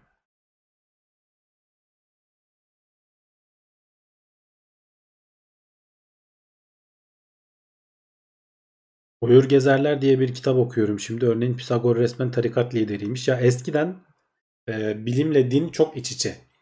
E, birbirinden ayırt edilemiyor. Şimdi günümüzdeki gibi düşünmeyin. Geçmişteki şartlar günümüzdeki şartlarla çok farklı. Bilimi yapanlar zaten genelde rahipler falan oluyor. Hani rahip derken sadece Hristiyanlar aklınıza gelmesin. Mısır'da da aynı şekilde. E, Babillilerde de aynı şekilde. Hani e, gökyüzüyle ilgilenenler, oradan bir anlam çıkarmaya çalışanlar bir yandan bunu dinle de karıştırıp harmanlayıp e, ama o zamanın bilimi o şekildeymiş. Yani bizim 1800'lü yıllardan sonra işte üniversitenin falan iyice oturup da e, şu anda günümüzdeki e, bilim yapma mantığı o dönemlerde yok. E, ama o zamanki bilim yapım o şekilde bilimde olmasaydı bu günümüzdeki seviyeye ulaşamazdık. Bu sonuçta üzerine eklene eklene giden bir süreç ve gittikçe de böyle hızlanan bir süreç. Artık iyice e, şeyden çıktık. Yani ok yaydan hızlı bir şekilde çıktı. Gittikçe de hızlanıyor. Eski dönemlerde ama bir, bir, bir arada gidiyor dilim bilim medin. Celal Şengör ne zaman misafiriniz olacak Hamdi abi? Yani burada bilmiyorum Celal Şengör'ü bizim programın formatıyla pek uymuyor. Ee, Cevdetler birkaç kere misafir ettiler. Zaten ulaşması da zor. Zamanını ayarlaması da zor. Ee, ben bizim programı çok bozmak istemiyorum çünkü e, dediğim gibi şey haberleri tartışan, haberler üzerinden bir şeyler yapan, güncel bilgiyi veren çok fazla yok. Onun bozulmamasını istiyorum. O yüzden de bir e, çok önemli bir durumda bir hani konuk çağırdığımız zaman falan onun bildiği kadarıyla odaklanmak zorunda kalıyoruz. O haftanın haberlerini atlamış oluyoruz. Hani belki ileride şey yapılabilir. Haber kısımları 15 günde bir falan yapılıp da araya konuk ala ala falan gidilebilir. Öyle şeyler yapılabilir. Ya da ekstra bölümler yapılabilir bu Perşembe Cevdet'le yapacağımız gibi. Ama onda işte biraz e, ekstra zaman ihtiyacı olduğu için her zaman o kadar emek harcayıp zaman bulamıyoruz. Barış Özcan'ı takip ediyor musunuz? Videolarını başarılı buluyor musunuz? Videolarını başarılı buluyorum ama çok yakından takip etmiyorum. Ee, ama izlediğim videolarını beğendim. Yani beğeniyorum. Video yapma tekniğine çok hakim özellikle. Yani izlenme sayılarına vesaire falan da bakarsan bir video nasıl yapılmalı? Böyle arka planda hani tam böyle heyecan anında müziği veriyor falan. Coşkuyu arttırıyor. Baya e, orada bir senaryo var. E, biz TeknoSeyir'de daha çok hani doğaçlama usulü çalıştık. Hiç böyle hazırlanmış tekst, tekstler, metinler üzerinden ilerlemedik. E, ama onun yaptığının başarılı olduğu kesin.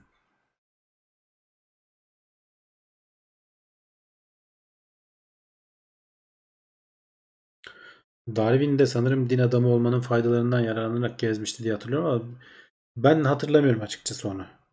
Olabilir.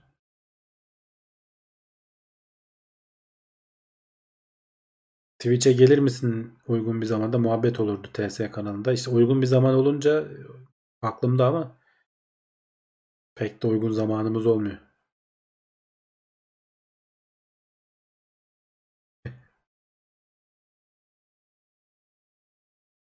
Yegenek demiş ki Ahmet Aslan'la Celal Şengör'ün birlikte konuk olduğu teke tek bölümlerini izleyin. Evet 2-3 kere galiba konuk oldular. Ben de şey yaptım. Ahmet Aslan'ın bir felsefeye giriş kitabı var. Ee, Arkadaki kitaplığım da var benim de.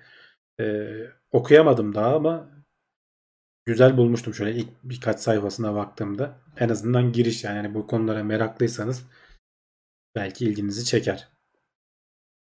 Aa, biri geldi. Engellenmeyi hak eden Niye böyle şeyler yapıyorlar acaba?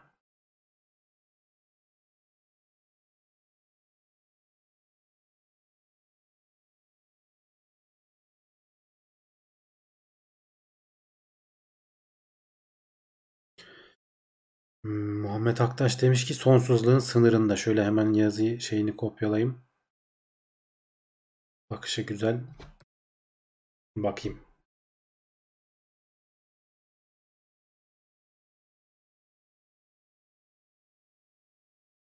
Melissa Hurst.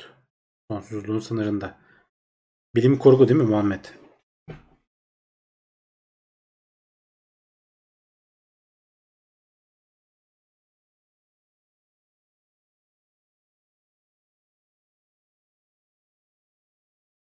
Hamza Altın Top demiş ki Apple gözlük yapıyormuş. Yani yapsın. Yapsa da görsek çok söylentisi var ama hiç ortaya çıkmadı. Ahmet Yanık kulis bölümündeyiz. Atış serbest istediğini sorabilirsin. Fazla uçmamak şartıyla.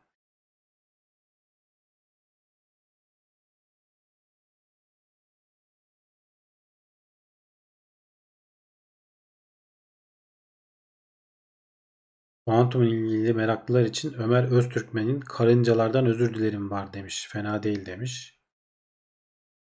Air Sakarya.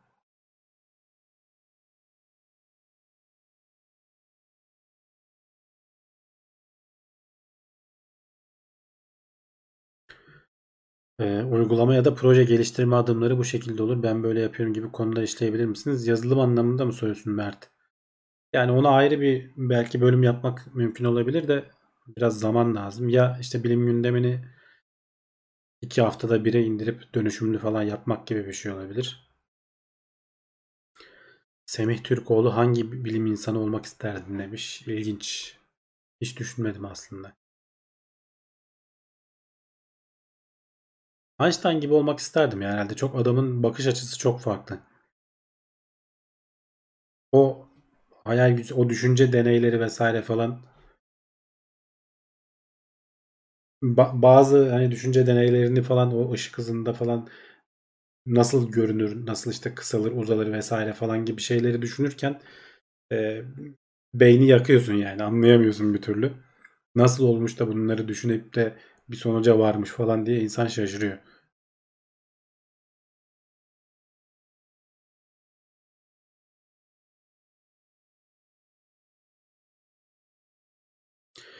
Mert Altınay kolumdaki Mi Band 4 mü? Evet Mi Band 4. Hemen söyleyeyim 5'e geçmeyi düşünmüyorum. Soruluyor çünkü sürekli.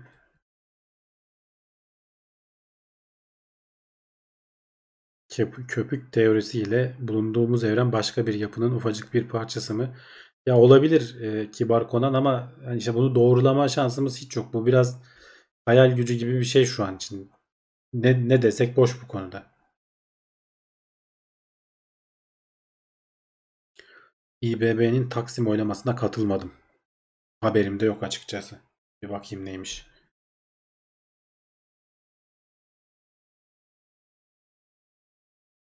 Dil teknolojilerinde niye hiç ilerleme olmuyor? Bir el atsanız şu konuya demiş Can Serkan Ayhan. O kadar çok kişi peşinde ki yani bize düşmez. O kadar kimyası bilmem nesi kimya geri falan. Zor olduğu için olmuyor. Yani biri bulursa zaten köşeyi dönecek. 2000'lerin hangi yılı senin için daha güzeldi? Bilmem. Çok ilginç sorular soruyorsunuz arkadaşlar. Yani hiç düşünmediğim şeyler. Herhalde genç olduğun zamanlar. 2000'lerin başı en genç olduğun zamanlar. Üniversiteyi ilk kazandığım zamanlar falan. Hamdi abine keşfetmek isterdin yürüyen uçak deme. Yani ben ışınlanmayı keşfetmek isterdim herhalde. Bir yerden bir yere hızlıca böyle pıt diye gidebilmenin teknolojisi süper olurdu.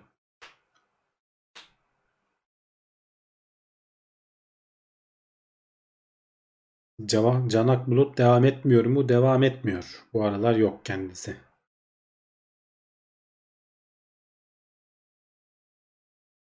Kalp ritmini ölçmüyor ama yeşil ışıkları yanıyor. Bende bir sorun olmadı. Işıkları yanıyor. Ritmini de ölçüyor da doğru ölçüyor mu tabii bilmiyorum. Yani hızlı yürüyünce falan yüksek ölçüyor. Ee, en azından bir miktar doğrudur herhalde. Bir sorun yaşamadım ben. Mi 5'in pil süresi az evet. Ee, Umut bizde incelemesini yaptı. Ee, merak ediyorsanız karşılaştırması da var 4 ile. Bakın. Paralel evrenler teorisi deney, deney densey mi, deneysel mi demeye çalışmış herhalde Hamza. Deneysel değil işte teori. Deneme şansımız yok şu an. Yani bildiğimiz bir teknik yok paralel evrenleri tahmin edip de deneyip de şey yapabileceğimiz. Olur mu da emin değilim açıkçası.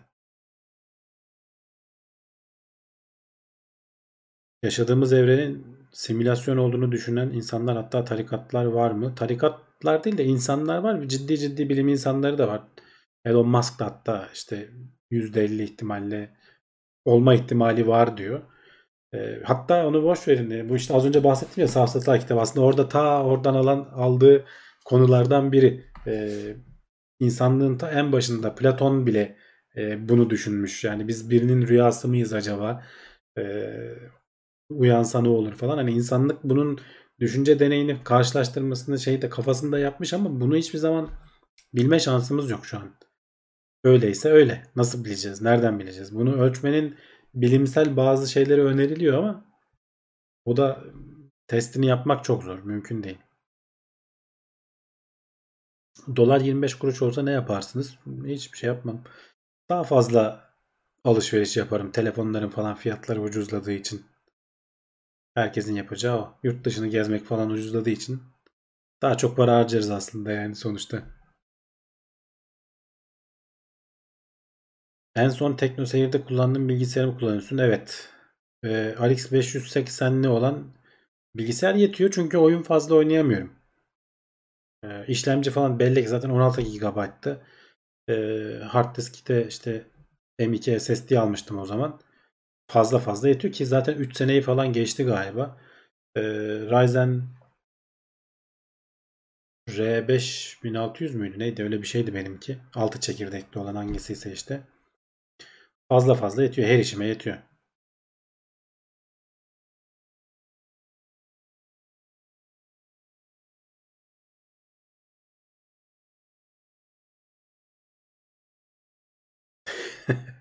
Necmi açık yol dolar alırım demiş 25 sent olsa. Nasıl olsa artar diyorsun değil mi? Doğru aslında mantıklı yaklaşım.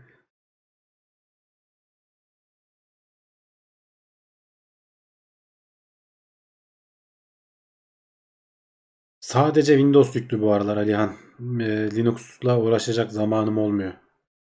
Ne yazık ki.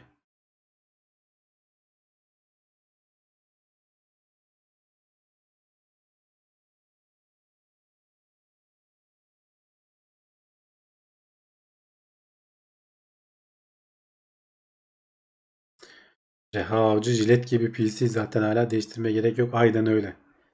Hakikaten hiçbir sıkıntısını hissetmiyorum yani. Ki üzerine 3 3 nesil mi 4. 3 nesil şey çıktı ekstradan AMD işlemci çıktı düşün. Ki hepsi de aynı anakarta da uyuyor. Bu son ama bundan sonrakiler herhalde uymaz artık. Bakalım ya yani bir 5-10 sene bir önceki e, bilgisayarım 2008'de mi ne almıştım. Hala burada o da çalışıyor bu arada. Onu bizim ufaklığa verdim. Oyun bilgisayarı yaptım. Kasa halinde ama e, hala o bile çalışıyor. İş görüyor yani.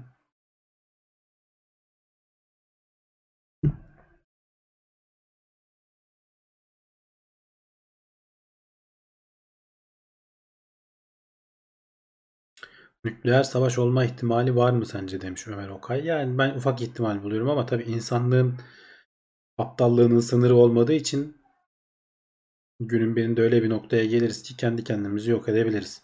Ama bunu da düşünebilecek kadar da zekiyiz. O yüzden e, o bir şekilde denge sağlıyor.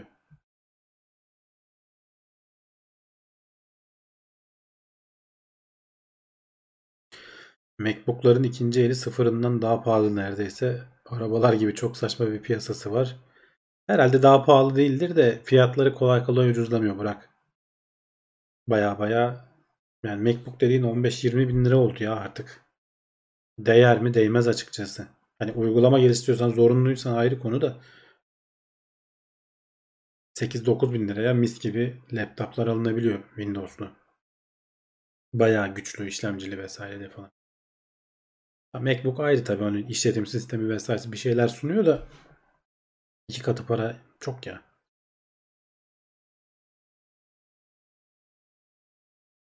Şu anki ortamı Edison'un mu sağladı Tesla mı? İkisi de sağlamadı. Ne, ne Semih. İkisinin de katkısı vardır da yani o kadar büyük değil. Bilim insanları var oraya gelene kadar. Onlar e, onlar daha çok böyle işin mühendislik tarafındalar. Hani böyle bilim kısmında o kadar çok şey yok. Bilim insanlarının yaptığını gündelik hayatlara uygulayan tabii ki yani bilimle uğraşıyorlar sonuçta ama e, ama hani ne bileyim bu işte konuştuğumuz elektromanyetizmanın e, sırlarını çözen işte evrenin, fiziğin sırlarını çözen bilim insanları bambaşka. O kadar da isimleri bilinmiyor. Edison gibi, Tesla gibi.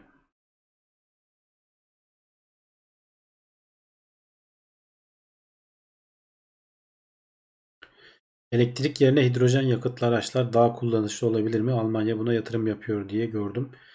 Demiş İbrahim Şen. Can öyle olduğunu iddia ediyordu. Özellikle hidrojeni depolama sorununu çözebilirsek içten yanmalı motorlarda da hidrojen yakmaması için hiçbir sebep yok. Atığı da sadece su oluyor.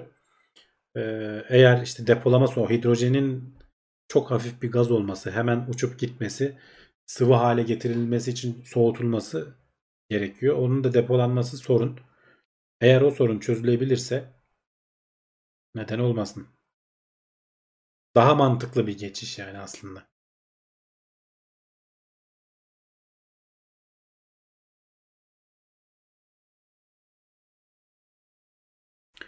Serkan Caniklioğlu, Hamdi Bey kastettiğim şey konsolların hep aynı yıllarda piyasaya çıkması. Firmalar arka planda.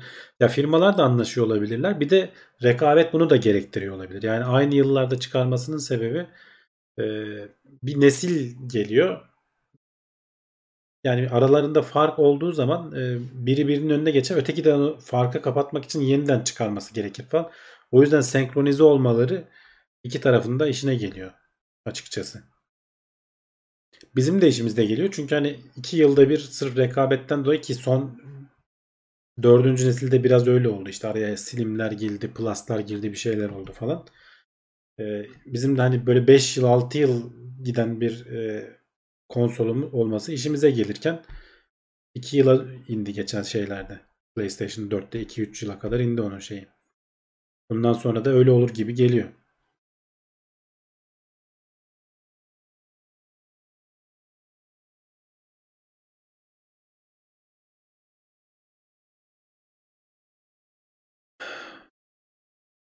Bakalım başka.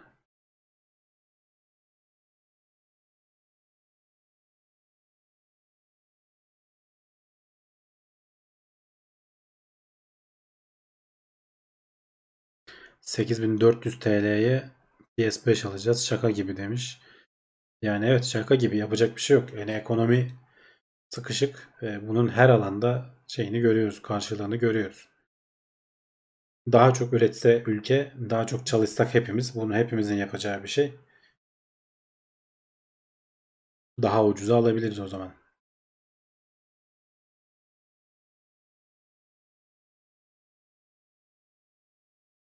Konsol oyunlarının fiyatları alınabilecek gibi değil demiş bu ülkede. Hakikaten öyle. 300, 400, 500 liralardan bahsediyoruz. Yani benim aklım hakikaten almıyor. İndirim bekliyorum. Ben 2-3 yıl sonra oynuyorum o yüzden. Zamanım da yok zaten.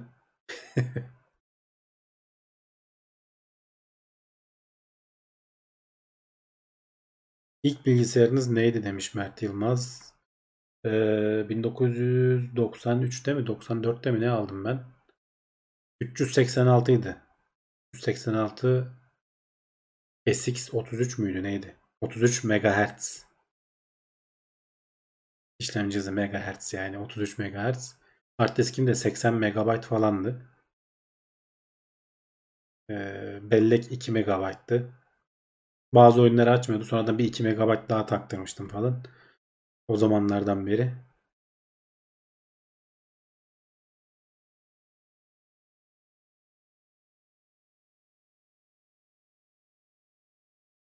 Can Serkan Ayhan artık sadece çalışmak yetmiyor maalesef. İnovasyon yapabilmek lazım her alanda. Tabii ki tabii ki. Yani çalışmaktan kastım aslında oydu.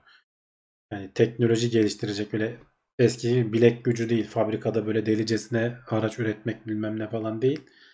Ee, kafayı işte yapay zekası bilmem nesi yazılımı roketi bilmem nesi o tarz şeyleri üretecek e, yetenekte insanlar e, eğitmemiz lazım. Yoksa yapacak hiçbir şey yok. Şu anda olmayan ileride doğacak bir iki meslek tahmininde bulunabilir misin? Vallahi bilemiyorum. Hani fütüristlere sormak lazım. Şu anda olmadığına göre zor tahmin etmem. Ama hani geçmişe bakarsan yani gene böyle bilgisayar alanında e, genetik alanında falan olacak. Hani en hızlı gelişen şeyler şu anda bunlar. Yapay zeka ile ilgili falan bir şey olabilir.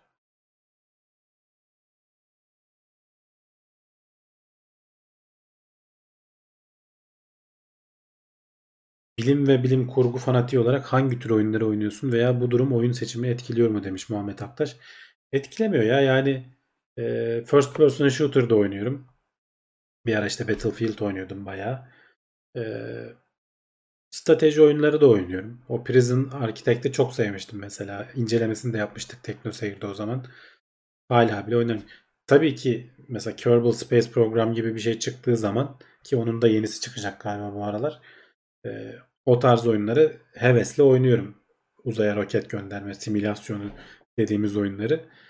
Ee, ama onun dışında her türlü oyun oynarım. Hani içinde strateji içersin. Askeri de olur. İşte ne bileyim şey de olur. Roller Coaster Tycoon da olur yani.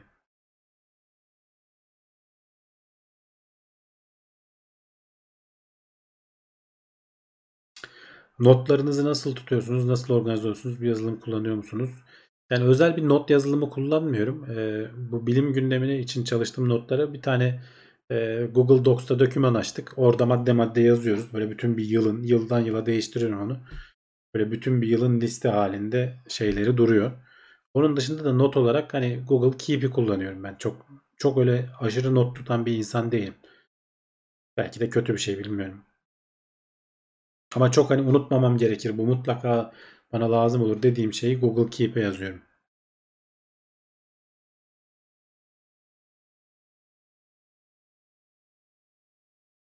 Ümit Erdem, Erdem demiş ki biyomühendislik genetik ortalığı fena değiştirecek CRISPR metodu Nobel ödülü de aldı. Evet yani çok kolay değil ama çok büyük gelecek vaat ediyor değiştirmek için insanlığı. Ama yapay zeka da öyle bir şey. Gerçekten o teknolojiyi elde edip de yani e, uygulamaya koyabilen devletler, ülkeler yarışta öne geçecek. Bir adım öne geçecek. O yüzden Çin deli gibi yatırım yapıyor yapay zeka alanına. Amerika zaten yatırım yapıyor. Yapay zeka etik analisti gibi bir meslek ihtiyacı olacak mesela muhtemelen. Olabilir. E, yapay zeka etik etikten mi denir ona da e, yanlılık analisti falan gibi bir şey olabilir. Hani o yapay zekaya feed ettiğin datanın yanlı olup olmadığını bakan uzmanlar olabilir belki ileride.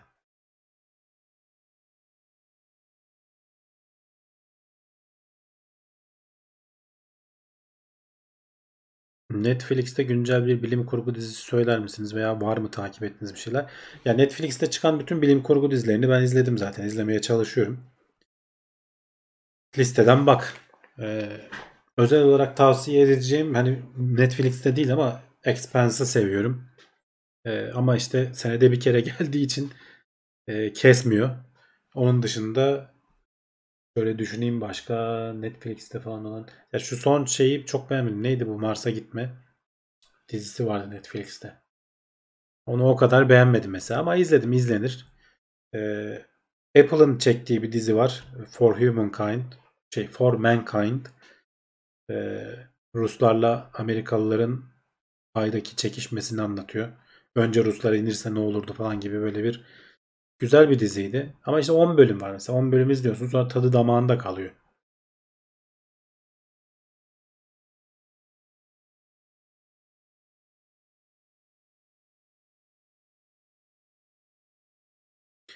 Ümit demiş ki yapay zeka Danimarka'da, Finlandiya'da bankacıların yerini almaya başladı. Takip ediyorum demiş. Ee, yani belki birebir e, almıyordur da bazı rutin işleri falan onlar yapay zeka üzerine devralıyor. Ya bu beklediğimizden farklı sonuçlar doğurabiliyor. Mesela e, ATM'ler çıktığında da e, bankalar bankacılıkta işte büyük bir iş gücü kaybı olacak işte insanlar işsiz kalacak falan gibi düşünülüyormuş. Ama tam tersi daha daha fazla banka sayısı artmış. Bankacılık e, maliyetleri düştüğü için daha fazla ofis açabilir, daha fazla şube açabilir hale gelmişler bankalar. Dolayısıyla daha fazla istihdam edilmiş günün sonunda. Yani bizim şimdi düşündüğümüzden çok farklı sonuçları olabiliyor gerçek hayatın. Hayal etmek o kadar kolay değil.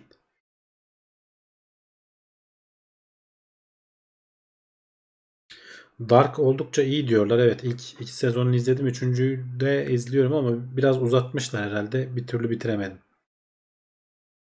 Netflix'teki dizinin ismi Away'di evet. Dilim kurgudan çok drama olmuş. Kesinlikle katılıyorum Can. Raised by Wolves'u izledim. Ee, yani değişik. O da mesela devamını böyle keşke olsa dediğim bölümlerden biri oldu. Sonu sonu biraz farklı bir garip bir yerde bitti. Şimdiki aklım olsa hangi mesleği icra ederdin? Ya gene yazılımcı olurdum ya. Ee, severek yaptığım bir iş. Ben çocukluktan beri falan yazılım işlerine meraklıyım. Farklı bir şey aramazdım açıkçası. Banka şubesi kapanacak. Hepsi cebe girdi. Fiziksel para kalkıyor yurt dışında demiş Meriç. Yani işte banka mesela bildiğimiz anlamda belki şube kapanır da e, o kişiler mesela senin portföy yöneticin falan gibi şeyler olabilir. Başka hizmetler verebilir noktalara gelebilir. Yan şu an düşünemediğimiz şeyler ortaya çıkabilir.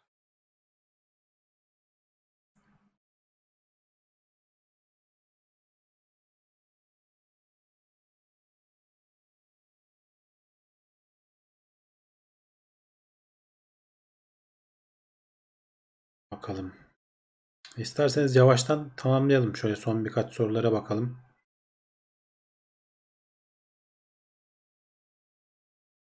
Ortana Türkçe gelir mi demiş Hamza Altıntop. Vallahi hiçbir fikrim yok. Gelse de ne kadar kullanılır açıkçası. Ben hani siz Google'ın sesli asistanını falan ne kadar kullanıyorsunuz? Gayet iyi çalıştığını bildiğimiz halde. Benim o kadar çok hayatımda değil açıkçası. Hem ne Siri ne Google'ın asistanı. Cortana da aynı şekilde olur herhalde. Yazılımda tavsiye ettiğin bir alan var mı? Yani özel olarak tavsiye ettiğin bir alan yok. Senin sevdiğin, sevmenle alakalı. Hani yapay zeka falan yükselen yıldız gibi görünüyor bu aralar ama sen öğrenip de bir işe girene kadar e, bu dalga geçmiş olabiliyor. E, bilemiyorsun. E, sevdiğin bir şey olması önemli. Sevdiğin bir şey yaparsan sıkılmazsın.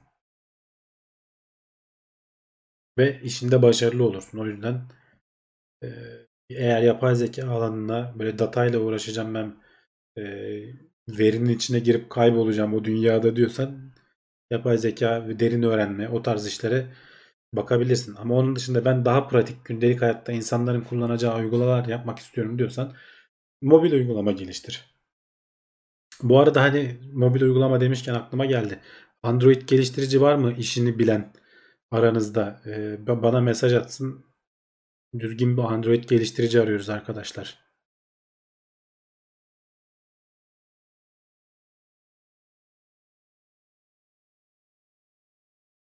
Hasan Öz Tamar demiş ki gelecek size distopik cyberpunk evreni mi yoksa ütopya mı olacak? Ya bence ikisi olmayacak. Biz insanlar böyle düşünmeyi seviyorlar da e, gelecek gene günümüzdeki gibi olur herhalde.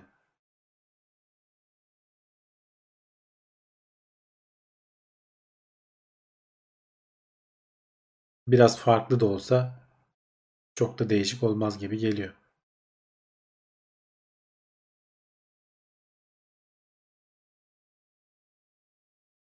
Mert Yıldız ben hava durumunu soruyorum. Ya işte öyle çok tek tük hava durumu falan gibi şeyler soruluyor. Ne bileyim trafik mırafik soran oluyor belki. Fiziki para kalmaz. Evet Ersoy Balcı demiş. Fiziki para kalmaz kalkarsa politikacılar nasıl rüşvet alacak, yolsuzluk yapacak kaldırmazlar. Bulunur ya onun bir yöntemi. Politikacıların bitcoin cüzdan adreslerini bir açıklarlar. Oraya gönderen gönderir. Kibar Konan kameralar bu kadar artınca mucizeler ve uzaylılar yok oldu demiş. Öyle. Biraz öyle ne yazık ki. Karanlıkta kalınca flash ışık açması için kullanıyorum demiş. Evet ama yani şöyle bir el hareketiyle açabiliyorsun. Ya. Onun için şeye gerek yok.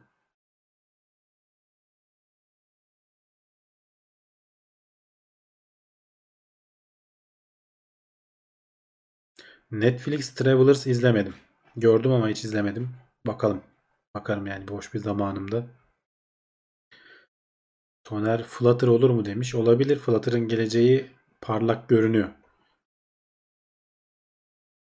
Swift öğreniyorum para orada diye. Yani Android'de de var ama e, eğer kendin uygulama geliştireceksen iOS ortamında başarılı yani para gelmesi açısından daha büyük bir şansın var. Ama kullanıcı kitlesi Android'de onu söyleyeyim. Hangi şehirdeyiz? İstanbul'dayız.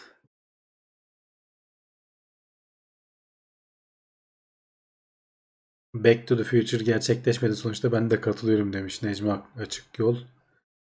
Yani evet şu anda hani geleceğe yönelik o mesela geçmiş dönemlerde falan işte 2020'lerde falan şunlar olacak dedikleri şeylerin pek çoğu olmuyor. O kadar e, insanlık kendini yok edecek falan gibi şeyler de o kadar olmuyor. Biraz abartmayı seviyoruz. Diziler, filmler, kitaplar olağan sıradan şeyleri anlatınca iş yapmıyorlar. Dolayısıyla onlar tabii ki böyle ilginçliği yakalamak için biraz da işte gişe yapmak için, para kazanmak için yapılan şeyler. Çok da uçmamak lazım yani.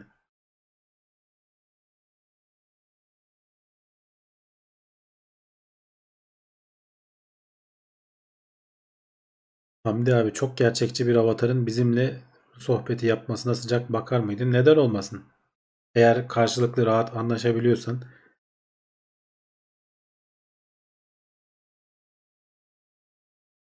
Seçimde oylar blockchain ile verilmeli. Sandık çok orta çağ işi demiş. O kadar kolay değil Dart.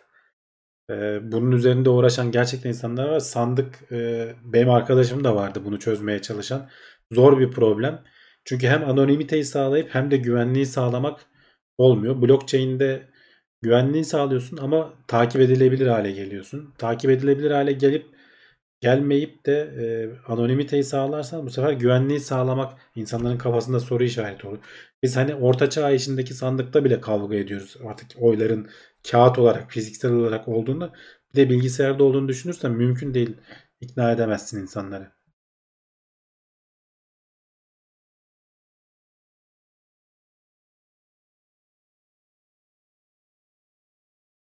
Seyirci sayısı ilerleyen saatlere doğru artıyor evet. İnsanlar bu saatlerde geliyor. Bilim Teknik Dergisi'nde sürekli uçan araba haberleri vardı diyor 90'larda. Ya evet işte olmuyor yani bazı şeyler.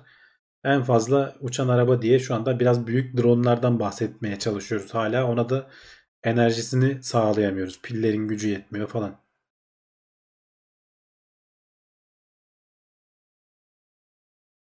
Amerika'da ATV'den oy kullanıyorlar demiş. Yani evet Amerika ama işte orada da mesela o kadar çok tartışması sürüyor ki o Amerika'daki elektronik oy kullanma sistemlerinde yapılan hileler bilmem neler falan.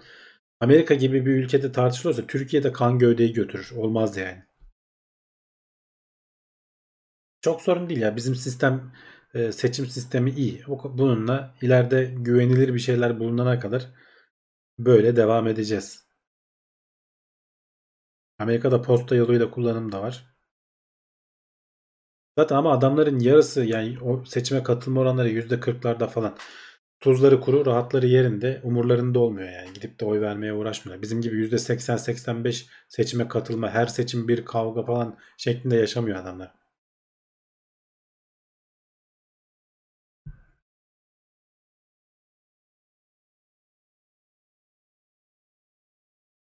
Evet arkadaşlar biraz boğazım da ağrımaya başladı. Artık 2 saate yaklaşıyoruz. Bu haftalık bu kadar. Burada bitirelim. Önümüzdeki hafta e, Perşembe günü Cevdet'le gene buradayız. Önümüzdeki haftada gene yeni haberlerle ve kulis bölümüyle burada olacağım. Şimdilik hoşça kalın. Kendinize iyi bakın. Görüşmek üzere.